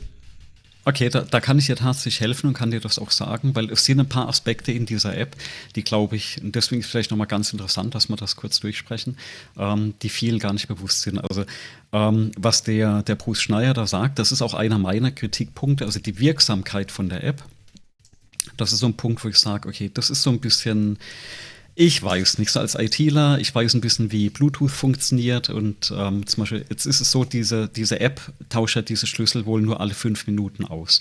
Das heißt, wenn ich an der Supermarktkasse stehe und also ich nehme jetzt mal so ein paar Beispiele. Ne? Ich stehe an der Supermarktkasse, der, der nebendran oder hinter mir steht, der, der niest mich an ähm, und ich bekomme so eine komplette Ladung ab. Dann weiß das Telefon gar nicht, dass der vielleicht mich, also A weiß er eh nicht, ob er mich angenießt hat und, zwei, äh, und zweitens verpasst diese App wahrscheinlich auch diesen Kontakt, wenn das schnell genug war. Mhm. Das ist so eine Variante. Ne? Das heißt, das bekomme ich nicht mit. Ähm, ich sage jetzt mal, in der, in der Ist-Situation hat es sich erstmal nicht verschlechtert. Ähm, vielleicht habe ich aber trotzdem das Glück, dass es diese, dass es im Supermarkt den Austausch mit den Schlüsseln gab. Das ist so, vielleicht ist da eine gewisse Wahrscheinlichkeit da. Ähm, natürlich, wenn er fünf Minuten vorher da war und ich bin durch die, das ne, ist auch dieses Thema Aerosol da immer mit im Gespräch durchgelaufen, ähm, das bekomme ich wieder nicht mit. Also das habe ich, ich alles nicht, als gegeben genommen. Ne? Das, das, das, das ne? stelle ich gar nicht genau, in Frage, also, das meine ich gar nicht mit Genau, also, das, ist das, das ist das eine. Das andere, wo ich sage, was natürlich ist, ich stehe an der Ampel, neben mir steht ein Auto, äh, dem sein Handy, also die tauschen die Schlüssel aus und der ist krank und bekommt auch diese, wird auch als positiv, äh, positiv äh, diagnostiziert. Ähm, und dann bekäme ich die Meldung, dass ich mit jemand zusammen war. Das ist natürlich ein Kacke, Entschuldigung, wenn ich das jetzt so sage, ne, weil wir waren durch zwei Autos getrennt. Mhm. Und das versteht die App auch nicht. Also ähm, warum? Ich habe mich in meiner Dissertation mit, mit Location Awareness von Anwendungen und Geräten beschäftigt und kenne die Problematiken, dass ein Gerät versteht, wo es gerade ist und was um dich drumherum ist. Ja? Also wir hatten damals auch ein mathematisches Modell entwickelt ähm, wie man das vorhersagen kann, wenn sich zum Beispiel Geräte durch Räume bewegen. Und das weiß das Gerät einfach nicht. Das weiß einfach nur, im Umkreis von 10 Metern oder 8 Metern ähm, äh, war da jemand. Und auch wenn es mein Nachbar ist, ne? also das ist 10 Meter oder noch weniger, das, das sind 5 Meter plus zwei Wandstärken. Also potenziell kann ich den Bluetooth von seinem Gerät bei mir in der Wohnung empfangen oder im Haus empfangen. Und äh, wenn das bei dem jetzt wäre, Ja, und dann, ich weiß ja auch nie, wer da krank war, würde ich die Meldung bekommen. Mhm. Und das sind so im Prinzip die Punkte, die der Bruce Schneier da anspricht und aus meiner persönlichen Sicht ist das auch alles berechtigt. Ähm, was man, also was aber jetzt an dieser App äh, plötzlich Sinn macht, ist folgendes. Ähm, wenn dieser Fall auftreten sollte, dass also A, ich muss es nicht machen, das ist eine Empfehlung vom RKI. Ne? Das heißt, wenn da jetzt plötzlich hochploppen würde, hey, ähm, da besteht das Risiko, dass ich mit jemand ähm, in Kontakt war oder mhm. der sich in der Nähe befunden hat. Also das eine ist, was die App mir sagt, da, war, da ist ein Risiko. Ne? Da wurde jetzt gerade oder vor ein paar Minuten oder vor einer Stunde jemand diagnostiziert und ich habe dieses Risiko, dass ich bei ihm in der Nähe war. Also das eine ist, was du mit Telefonieren Stand heute nicht hinbekommst, dieses Nachverfolgen, dass da potenziell was war. Ja? Und jetzt kommt das Spannende. Wenn die App dich stuft als du hattest potenziell das Risiko und ich rufe beim Arzt an, bekomme ich auch diesen ollen Test das wird zum Beispiel nicht kommuniziert. Ne? Bisher war ja immer der Punkt, du brauchst diesen bestätigten Kontakt mit einem, mit einem Erkrankten oder, oder Infizierten oder einer infizierten Person. Und wenn die App dir das sagt, dass da potenziell das Risiko bestanden hat oder besteht, dann kann ich zum Arzt marschieren und mich testen lassen. Was steht das? Wo steht das? Ja. Wo steht das? Ähm, das, das, ist genau mein Kritikpunkt. Mein Kritikpunkt ist, genau. dass nicht geklärt ist, was denn passiert, wenn. Es gibt das kein Gesetz. Es gibt, ja? Nee, aber es steht tatsächlich in der App, dass du dann getestet wirst. Und das ist das ja vom RKI. Ein Gesetz gibt es da nicht, nee. Aber wenn du damit hinmarschierst zum Arzt, bekommst du diesen ollen Test. Mhm. Das ist das, wie ich den Text in der App verstanden habe. Und da glaube ich tatsächlich mal, an der Stelle glaube ich dem RKI. Okay, ähm, das ist aber eine, davon, das ist in der App ein bisschen zu ja? spät tatsächlich. Weil ja, gehört ja, irgendwie. Ich finde, das, das wurde auch im Vorfeld sehr schlecht kommuniziert. Und dann natürlich, da muss man wieder ein bisschen, glaube ich, die, die, sag ich mal, den, den wissenschaftlichen Aspekt verfolgen, ist ja dieses Cluster identifizieren. Also du hast wirklich jemand, der, der sehr früh jemand. Äh, Wie sollen sie das denn machen? Oder, die haben die Daten ähm, doch nicht davon. Du brauchst dafür diese Durchdringung von der App. Ne? Das, Aber das nein, ich meine für den wissenschaftlichen Oder, Teil. Du hast die, du hast die Daten nee, nee, Wissenschaftler nee, ja gar nicht. Nee, nee, nicht die Daten. Nicht, äh, ich habe Folgendes gemeint. Entschuldigung, ich, ich war noch nicht fertig. Ähm, wenn man die, die Verbreitung von diesem Virus sich anschaut, ist da aktueller Wissensstand, dass ja diese Infektion vor den Symptomen stattfindet. Und wenn du den aktuellen Meldeketten folgst, ähm, dauert es zu lange, bis du die Leute erwischt. Also du hast wohl bei dieser, ich kenne die Fachbegriffe nicht, also aber bei dieser Infektionszeit und Lebenszeit pro Generation von diesem Virus, bis du da durchtelefoniert hast und die Kontakte identifiziert hast oder potenzielle Kontakte, haben die schon wieder jemand angesteckt. Und das geht mit der App schneller. Na, vorausgesetzt, äh, du hast die halt installiert. Das ist die Idee dahinter. Und die scheint auch also, Sinn zu machen. Jetzt passiert aber Folgendes. Ähm, und das ist der Punkt, was der, der Bruce Schneier auch spricht, False Positives. Also der erwischt viel mehr Menschen. Ne? wo du sagst, hey, die, die haben das. Mhm. Und da wird jetzt aber, glaube ich, ganz spannend, äh, wie es Japan macht. Weil ne, du warst ja auch in Japan und wir hatten im Vorfeld ja schon gesprochen, also vor, als das Ganze angefangen hatte, dass die eigentlich relativ entspannt sind. Mhm. Und es kam ja nach und nach erst raus, dass die Japaner ja wohl sehr konsequent und sehr gut sind, in dem, wenn da ein Fall war, mhm. Genau, wenn dann ein Fall war, wurde halt rigoros abgeriegelt, also was ist abgeriegelt, wurden die halt alle erstmal äh, großflächig unter Quarantäne gestellt, ne? weiß ich nicht, ne? Die Spielhalle, alle, die da drin waren, also soweit man halt, ja. äh, vielleicht die Mitglieder vom Fitnessclub. Und deswegen konnten die das am Anfang auch so gut eindämmen. Und inzwischen ist man sich ja ziemlich sicher, von der wissenschaftlichen Seite, dass genau das die Maßnahme ist, die ja was bringt. Und da mhm. würde uns ja so eine App helfen. Ne? Und da macht das durchaus das, dann Sinn. Den, den Sprung habe ich, jetzt nicht, hab ich jetzt nicht verstanden. Den mach, kann ich nicht mitmachen. Die hatten keine App. Nee, die hatten keine App, aber die haben äh, organisatorisch weil wir das organisatorisch, organisatorisch nicht so umsetzen, wie es eben in Japan gemacht wird. Und meines Verständnisses nach, weil du in Japan, und das glaube ich hatten wir auch mal angesprochen, eine andere Mentalität hast. Wenn da gesagt wurde, hey, ähm, ihr wartet in dem Fitnessstudio und ihr kommt jetzt alle unter Quarantäne. Das ist jetzt mein Verständnis, was ich aus dem Medien gelesen oder aus den äh, Berichten gelesen hatte. Dann haben die Leute das auch gemacht. Also es gibt bis ja. heute, es gab bis heute keine einzige Ausgangssperre in Japan. Genau, weil äh, nicht, nicht. Es gibt eine Empfehlung. Es gab immer nur Empfehlungen. Es ist alles freiwillig. Du musst auch keine genau. Maskenpflicht, gibt es in Japan auch nicht. Du musst keine genau, Maske und, tragen. Und was passiert aber, wenn jemand bei denen identifiziert wurde als krank und mit seinen Kontakten? Das wissen wir jetzt gerade nicht. Ne? Und meines Verständnisses nach wurden da zum Beispiel die Kontakte, sehr, die Kontakte sehr schnell unter Quarantäne gestellt. Und zwar schneller, als es bei uns passiert. Mhm. Weil man da wohl nicht auf die Tests gewartet hat. Wie gesagt, ich kann mich da jetzt irren, aber das ist das, was ich aus den, aus den Medien oder Artikeln verstanden habe. Ähm, dass man dann großflächig diese Cluster, also die Kontakte, ähm, unter Quarantäne gestellt hat. Mhm für so einen bestimmten richtig, Zeitraum. Ich weiß, ne? Ja, so richtig, so richtig, so richtig kann ich, kann ich noch nicht, kann ich noch nicht, macht es noch keinen Klack im Kopf bei mir, weil ich verstehe nicht, wieso da der Unterschied ist. Ich habe die große Angst und Furcht, ich meine, du kennst den Satz bestimmt, ähm, man kann soziale Probleme nicht durch technische Lösungen lösen. Ja, ja, ab, ähm, absolut. Ich habe ein bisschen die, die Sorge und ich sehe das auch und das ist auch in deiner Argumentation ein bisschen drin, dass wir dieses soziale Problem des, der anderen Mentalität und des gegenseitigen Rücksichtnahme und dann auch dann dieses nachverfolgen können. Weil die haben das ohne App, die haben das ohne Protokollierung, die haben das ohne Massenüberwachung. Ja, ja, trotzdem genau. hat das geklappt. Und wir brauchen jetzt wirklich technische Hilfsmittel. Warum eigentlich?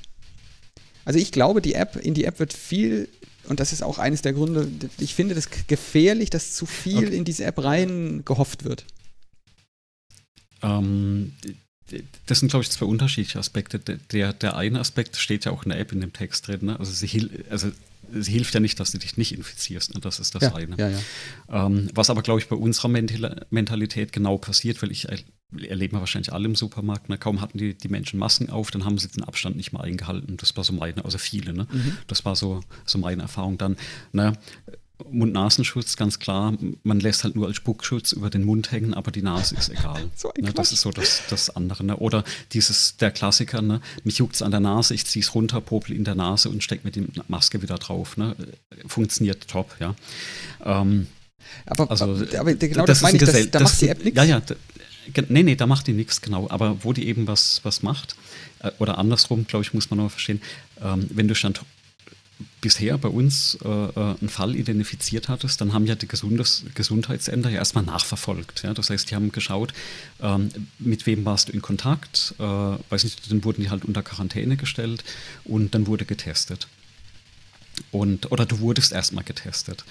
Ähm, und wie gesagt, mein Verständnis nach war, dass wenn du in Japan einen Fall hattest, ja, dass dann großflächig die Menschen, die da mit, mit der Person in Kontakt waren, unter Quarantäne gestellt wurden mhm. und zwar ohne große Diskussion und die Menschen das auch gemacht haben. Und dann bist du durchaus bei der Mentalität. Ja, ja. so, so, so habe ich, ich kann da, das so nicht bestätigen, ähm, dass das, das so großflächig halt passiert nicht, ne? ist. Ich, ich leite das jetzt auch vor allem daraus ab.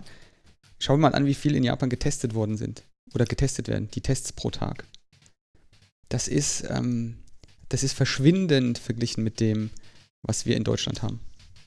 Äh, das ist aber genau das, was ich meine, weil die nicht gesagt haben, du musst getestet werden, sondern die haben gesagt, wenn du so einen Fall hattest, dann werden halt alle drumherum erstmal gebeten, ne, ich nenne das jetzt mal so, dass sie doch bitte zwei Wochen zu Hause bleiben. Und die haben das halt auch gemacht. Und die werden aber auch nicht mehr nachgetestet. Da wird, ne, so wie ich das verstanden habe, wurden die halt erstmal in Quarantäne geschickt und die haben das dann halt auch erstmal eine Runde mitgemacht. Und damit hast du diese, diese, diese Herde, die da erstmal entstehen können, präventiv sehr schnell eingedämmt, weil diese Testerei halt das ist, was so lange dauert. Ne? So hatte ich das ja entsprechend verstanden.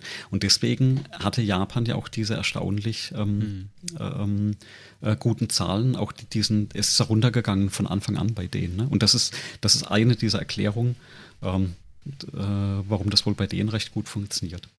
Mhm. Ja. Ähm, wie auch immer, ich, ich bin mal gespannt. Also ich äh, für mich wird es ja nochmal spannend, also auch gerade mit der App, wo ich jetzt sage, ähm, also warum habe ich die installiert? Ähm, ich will mir mal schauen, was jetzt passiert. Ich habe Klausuren, das heißt, ich werde jetzt demnächst mit ähm, über mehrere Tage mit, mit 100 Leuten über einen langen Zeitraum in einem äh, Klassenraum sein, also öfters mal. Ne? Mhm. Das sind jetzt nicht 100 in einem Raum, aber es sind mehrere Klausuren. Äh, wir haben unheimlich große, sag ich mal, eine Handreichung, eine Empfehlung oder wie man das quasi durchführt, welche äh, Hygienevorschriften, Abstände, Masken und und und. Also ne, das steckt da alles drin.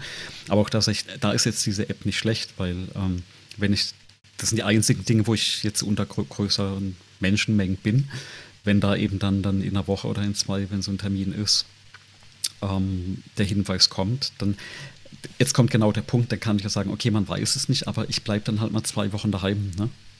Das, der, ist, ja, also, das ist eine Luxusposition. Weißt du, also das ist eine Luxusposition. Ja, ja. Mein Problem ist, dass die Menge der Menschen möglicherweise diese Luxusposition nicht hat.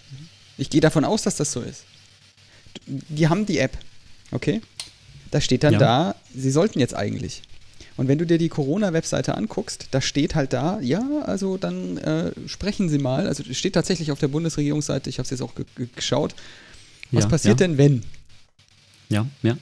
Und das, die Sache ist halt die, wenn du, ja, wird mal Lohnfront gezahlt hier. Ja, kontaktieren Sie ärztliches Fachpersonal und klären Sie das Vorgehen ab. Da steht halt nicht, du kriegst einen Test. Weil Tests eigentlich das Problem sind. Wir haben nicht, wir können nicht jeden testen. Das, die Ressourcen reichen nicht dafür, offensichtlich. Dass wir jeden mehrfach am Tag testen könnten. Das ist doch aber eigentlich das, was wir bräuchten. Aber weil das so ist, verlassen sich die Leute jetzt darauf, okay, spinnen wir den Fall mal weiter, so wie das auch der Bruce Schneier sagt. Jetzt laufen die Leute draußen rum und sind mal einfach nicht so wie du in der Luxussituation, dass sie sagen können, naja, also ich bleibe jetzt mal zu Hause zwei Wochen oder das versteht mein Arbeitgeber schon, auch ohne An, äh, Ansage vom Amt. Weil, nur weil du nicht positiv getestet wirst, also wenn die App anzeigt, pass mal jetzt auf, ja, du, du bist in Gefahr, das heißt nicht, dass du jetzt einen Test positiv bekommst sondern das kann heißen, du bist eben noch nicht, kannst eben noch nicht positiv getestet werden. Du bist mhm. aber trotzdem nicht außer Gefahr. Die sind halt einfach fließende Übergänge. Also die Testzuverlässigkeit ist ja auch über die Zeit ja, ja, deiner Äh, der, der, der, der Erkrankung unterschiedlich. Je nachdem auch, was für einen Test du machst. Hattest du ja vorhin selber gesagt, dass jetzt die, ähm, dass manche, äh, äh, na, die Antikörpertest äh, möglicherweise dann auch nach einer gewissen Zeit dann einfach überhaupt nicht mehr anschlagen. Und wenn ich jetzt überlege, da draußen laufen Leute rum, die bereiten Essen zu und die haben dann diese App und da laufen dann ganz viele Leute dran vorbei. Was denken die sich denn? Die, die machen dann dieselben Argumente im Kopf, die du gerade gemacht hast, auch wenn sie es technisch vielleicht noch nicht so tief durchdringen wie du. Die sagen sich, ach, das so genau ist das ja gar nicht und da muss ich mir jetzt keinen und überhaupt müsste ich jetzt ja zu Hause bleiben und kein Geld verdienen. Nee, das mache ich nicht. Ich glaube, die Wirksamkeit ist einfach an der Stelle, was will ich sagen? Ich finde die App toll ich fände sie wirksam, wenn es ein Gesetz gäbe, das mir ganz klipp und klar sagt, wenn die App sagt, du bist in Gefahr, dann bist du jetzt zu Hause. Punkt. Wir machen hier keinen Lockdown des gesamten Landes, sondern du bleibst dann zwei Wochen zu Hause und kriegst das bezahlt. Punkt. Genau, da, da gebe ich dir recht. Ich habe auch nochmal den, den Teil rausgesucht, was in der App auch direkt steht. Das ist wahrscheinlich auch hier auf der Seite. Da steht dann eben, ähm, ähm, wenn du eben diese Meldung bekommst, und das ist auch nur eine Empfehlung, dann äh, sollst du dich mit medizinischem äh, ähm, Fachpersonal oder dem Hausarzt oder dem ärztlichen Bereitschaftsdienst oder dem Gesundheitsamt äh, genau. in Kontakt aufnehmen und dann das weitere Vorgehen abstimmen. Genau. Ja, da steht nicht, ich krieg's garantiert einen Test. Weil das Erleben, ja, ja, was die genau, Leute haben, genau. ist halt genau das nicht. Du kriegst halt keinen Test. Ich kann nicht einfach jetzt hier auflaufen und sagen, so, ich brauche jetzt hier mal unbedingt einen Test. Keine Ahnung, habe ich noch nicht gemacht. Ähm, vielleicht ist das ja so. Vielleicht hat das ja jemand, der dazuhört, gemacht. Aber was will ich eigentlich sagen? Wir lösen das soziale Problem halt nicht, indem wir eine technische Lösung dahin pflanzen und die Leute dann alleine lassen. Mit dem, was passiert denn, wenn? Und Bruce Schneier sagt ja nur, na, was ist denn im Falle, er zeigt an, du bist nicht in Gefahr. Das gibt ja falsche Sicherheit. Und wenn sie anzeigt, du bist in Gefahr, dann gibt das möglicherweise Sorge und möglicherweise macht's die, stumpft die Leute ab. Und da hast du auch nichts mit gekonnt. Eine klare Ansage, wenn das Ding sagt, das, dann passiert das. Und zusätzlich finde ich es gefährlich, egal wie toll die App programmiert ist, im Grunde, wenn du die App aufmachst, so verstehe ich das, zeigt die einmal entweder grün oder rot. Ja? So Gen sprich, genau, sprichwörtlich. Ja, ja. Ähm, niemand hindert heute jeden beliebiges Unternehmen, ein Kino zum Beispiel, daran, am Eingang, am Einlass, dich, dir die App zeigen zu lassen. Niemand hindert, hindert einen äh, Flugzeugunternehmen oder weiß der Teufel was daran, einen Supermarkt da dran, das als Einlasskontrolle zu, zu, zu mhm. verwenden. Natürlich hat das nicht jeder, aber wenn du ein Telefon in der Hand hast und schon mit dem Ding in der Hand da aufläufst und du das nicht zeigen kannst, dann werden die dich, könnten, könnte ja sein, dass sie dich nicht reinlassen. Das ist nicht so, passiert heute nicht, ja, ja. aber es gibt auch nichts, was das verhindert. Genau, da, da, gebe ich absolut recht, weil den Gedanken hatte ich auch mal die Tage dann durchgesponnen, wo ich mir überlegt hatte, was, was wäre denn jetzt plötzlich, wenn man, also ne, ich nehme mal meinen konkreten Fall, was wäre denn plötzlich, wenn man hingehen und sagen würde, ähm, du, du darfst da nicht rein, äh, zum Beispiel in so eine Klausur, wenn du die App nicht grün hast, ja? Ja, also, ich, soll ich mal ein anderes Beispiel machen? Ne, oder, was was ja. wäre denn, wenn du die App rot hast und das zeigt an, oh, es könnte sein. Hast aber keinen Test machen können. Du, hm, du hältst genau. deine Klausur. Ja, ja. Gehst also, bleibst also nicht zwei Wochen zu Hause, sondern machst deine Klausur. Und, dann, äh, mhm. und, du schreibst da ja auch drüber. Wir haben uns jetzt hier drüber unterhalten, meinetwegen. Du hast das irgendwo äh, gepostet auf Instagram. So was machen die Menschen ja heute auch. Guck mal, meine App zeigt rot an. ja, ja, ja. Und nach, im Nachhinein ist jemand krank, erkrankt jemand, der nachweisen kann, dass er ausschließlich mit dir zusammen im einem Raum war. Mhm. Was passiert dann? Also, verklagt er mich dann? Ja, das, ja, ja, das, das geht sehr auch in diese Richtung von diesem, das war ja auch mal im Gespräch, die, dieser Ich war Krankpass oder wie hieß das, ne? Wo man, wo man da gesagt hätte, das hat doch irgendjemand mal diese Idee gehabt, sobald du äh, erkrankt warst, dass du dann einen Pass bekommen würdest, wo das dann drin steht, dass du danach immun bist. Ah, der Impfpass. Das ist ja genau, ne? Im, Impf, ja, wie auch immer, ne? Also nicht mal impfen, sondern halt dieser. Ja, ja, im Impfpass ist es ja so, du Aber bist immun geht, gegen, genau, ja. Genau, also schlägt in die gleiche äh, Kerbe rein, wo man sagt, weil das eben da jetzt drin steht, dann darfst du irgendwas nicht und dann hast du plötzlich halt auch so eine soziale Benachteiligung. Also ne, gebe ich dir absolut recht, das sind alles so Dinge, die spielen da mit rein. Und die kann man ähm, lösen, also die, und, die wären ja sehr einfach ja, zu lösen, indem du einfach ein Gesetz dazu packst zur App. Und äh, also ich finde den Gedankengang von dir auch nochmal sehr spannend. Mir bringt ja plötzlich diese ganze Anonymität nichts, wenn ich genau, was du sagst, die, diesen roten, ne, ich bin krank Ding einmal poste. Und einer sagt, ja, aber ich war nur mit dir in der Straßenbahn gesessen, ne, weil ja, genau. er dich kennt oder mit dir im Raum. Ich habe ne? doch gesehen, wie du da einmal irgendwie dich an der Nase gekratzt hast, als du das Ding aufhattest. Ja, also sehr, sehr spannend, was da, ähm, was da noch alles passiert. Ja, also es ist halt, ja, das ist halt so eine Sache. Ich, ähm, prinzipiell total praktisch, aber ich glaube, da wird zu viel Hoffnung in eine technische Lösung gemacht, weil eigentlich, was wir wollen, ist ja, wie du es beschrieben hast, diese, diese andere Herangehensweise an solche Probleme. Nämlich ja. nicht, da ist, es ist keine technische Lösung notwendig, um so ein Problem zu lösen. Offensichtlich, denn Japan hat keine Tracing-App. Ja. Haben sie nicht gehabt und haben sie auch so hingekriegt. Das Einzige, was die gemacht haben, ist, und das kann ich aus eigener Erfahrung bestätigen, ähm, in der Öffentlichkeit gemacht haben, also unabhängig von diesen Quarantäne-Sachen, die du sagst. Sie haben tatsächlich diszipliniert alle Masken aufgesetzt. Ganz einfach. Von Anfang an. Und die hocken sich da sehr auf der Pelle in den, in den Zügen und so weiter. Mhm. Und die sind zu Hause ja. geblieben, als, das, als, die, als die Regierung gesagt hat, es wäre schon besser, ihr bleibt mal zu Hause. Also insofern ist das schon ja, von der Mentalität tatsächlich was anderes. Ähm, kann man sich bestimmt vielleicht was abgucken. Aber es ist halt auch, ne, die, die, wenn wir in Deutschland sagen, wir, wir haben das ja ganz gut, wir sind immer noch wie viel? 500 am Tag Neuansteckung? Japan hat Irgendwas um die Zahl war es ja. Japan hat etwa gleich viel Einwohner, mhm. die auch noch geballt enger aufeinander hocken als wir in Deutschland. 55 haben sie. Da kann man sich dann schon überlegen. Und die haben keine App. Da kann man sich dann schon überlegen, hm, irgendwas machen wir in Deutschland dann doch noch, doch noch nicht ganz richtig. Aber wenn wir nicht zu so viel meckern, ich finde die App ja trotzdem super implementiert. Also ich, ich hätte tatsächlich gerne für jede irgendwas mit, also auch die Software, die unsere Ämter und so weiter verwenden, die hätte ich gerne auf GitHub. Warum ist die da eigentlich nicht? Habe ich die nicht auch bezahlt als Bürger dieses Landes? Ja, vielleicht kommen wir mal irgendwo dahin, dass äh, das alles Mögliche, was quasi der, was man da bezahlt, auf äh, GitHub landet. Ja. Naja, ich, äh, kennst du diesen Effekt? Hast du das jemals erlebt? Also ich habe das mal an einem Live-Beispiel erlebt ähm, wenn Software in-house entwickelt wird, das ja. ist eine Sache. Wenn Software dann öffentlich gemacht werden soll, Open Source gestellt werden soll, dann ist es eine komplett andere Sache für Entwickler. Ja, Was die ich, das Polieren angefangen haben plötzlich, als ich das mhm. mal gesagt hatte, wir wollen das Open Source machen. Ich hatte auch vor kurzem die Diskussion, da ging es darum, also konkret ein Forschungsprojekt, und da ging es darum, naja, das Projekt ist eigentlich fertig und von der Lizenz etc. könnte man eigentlich die App äh, open sourcen, also auch wirklich so wie GitHub posten. Dann wurde ich gefragt, wie das geht. Und ich gesagt, das ist ja eigentlich gar kein Problem etc. Und dann kam ein Kommentar, wo ich gedacht habe, krass, aber ich sage, ja, aber da muss man ja nochmal richtig Arbeit reinstecken, weil so wie der Code momentan aussieht und auch wie das programmiert ist, möchte man das wirklich niemandem zeigen. Ja, das ist doch, ja, eigentlich ist es ein gutes und ein schlechtes Zeichen gleichzeitig. Ja, ja. Das gute Zeichen, da hat jemand eine Berufsehre. Handwerkliche Qualitätsgefühl. Und ein schlechtes Zeichen, ja, bis jetzt ja nicht. Ja. Und, und weißt du, was meine Antwort war? Ich habe gesagt, einfach machen. Wenn es die Lizenz zulässt und alle zustimmen, also da auch äh, das mittragen, dann mach's doch einfach. Ja. Und das ist ähm, doch der Gedanke jetzt wieder von bei dem Punkt von vorhin. Ne? Genau. Mach's doch einfach.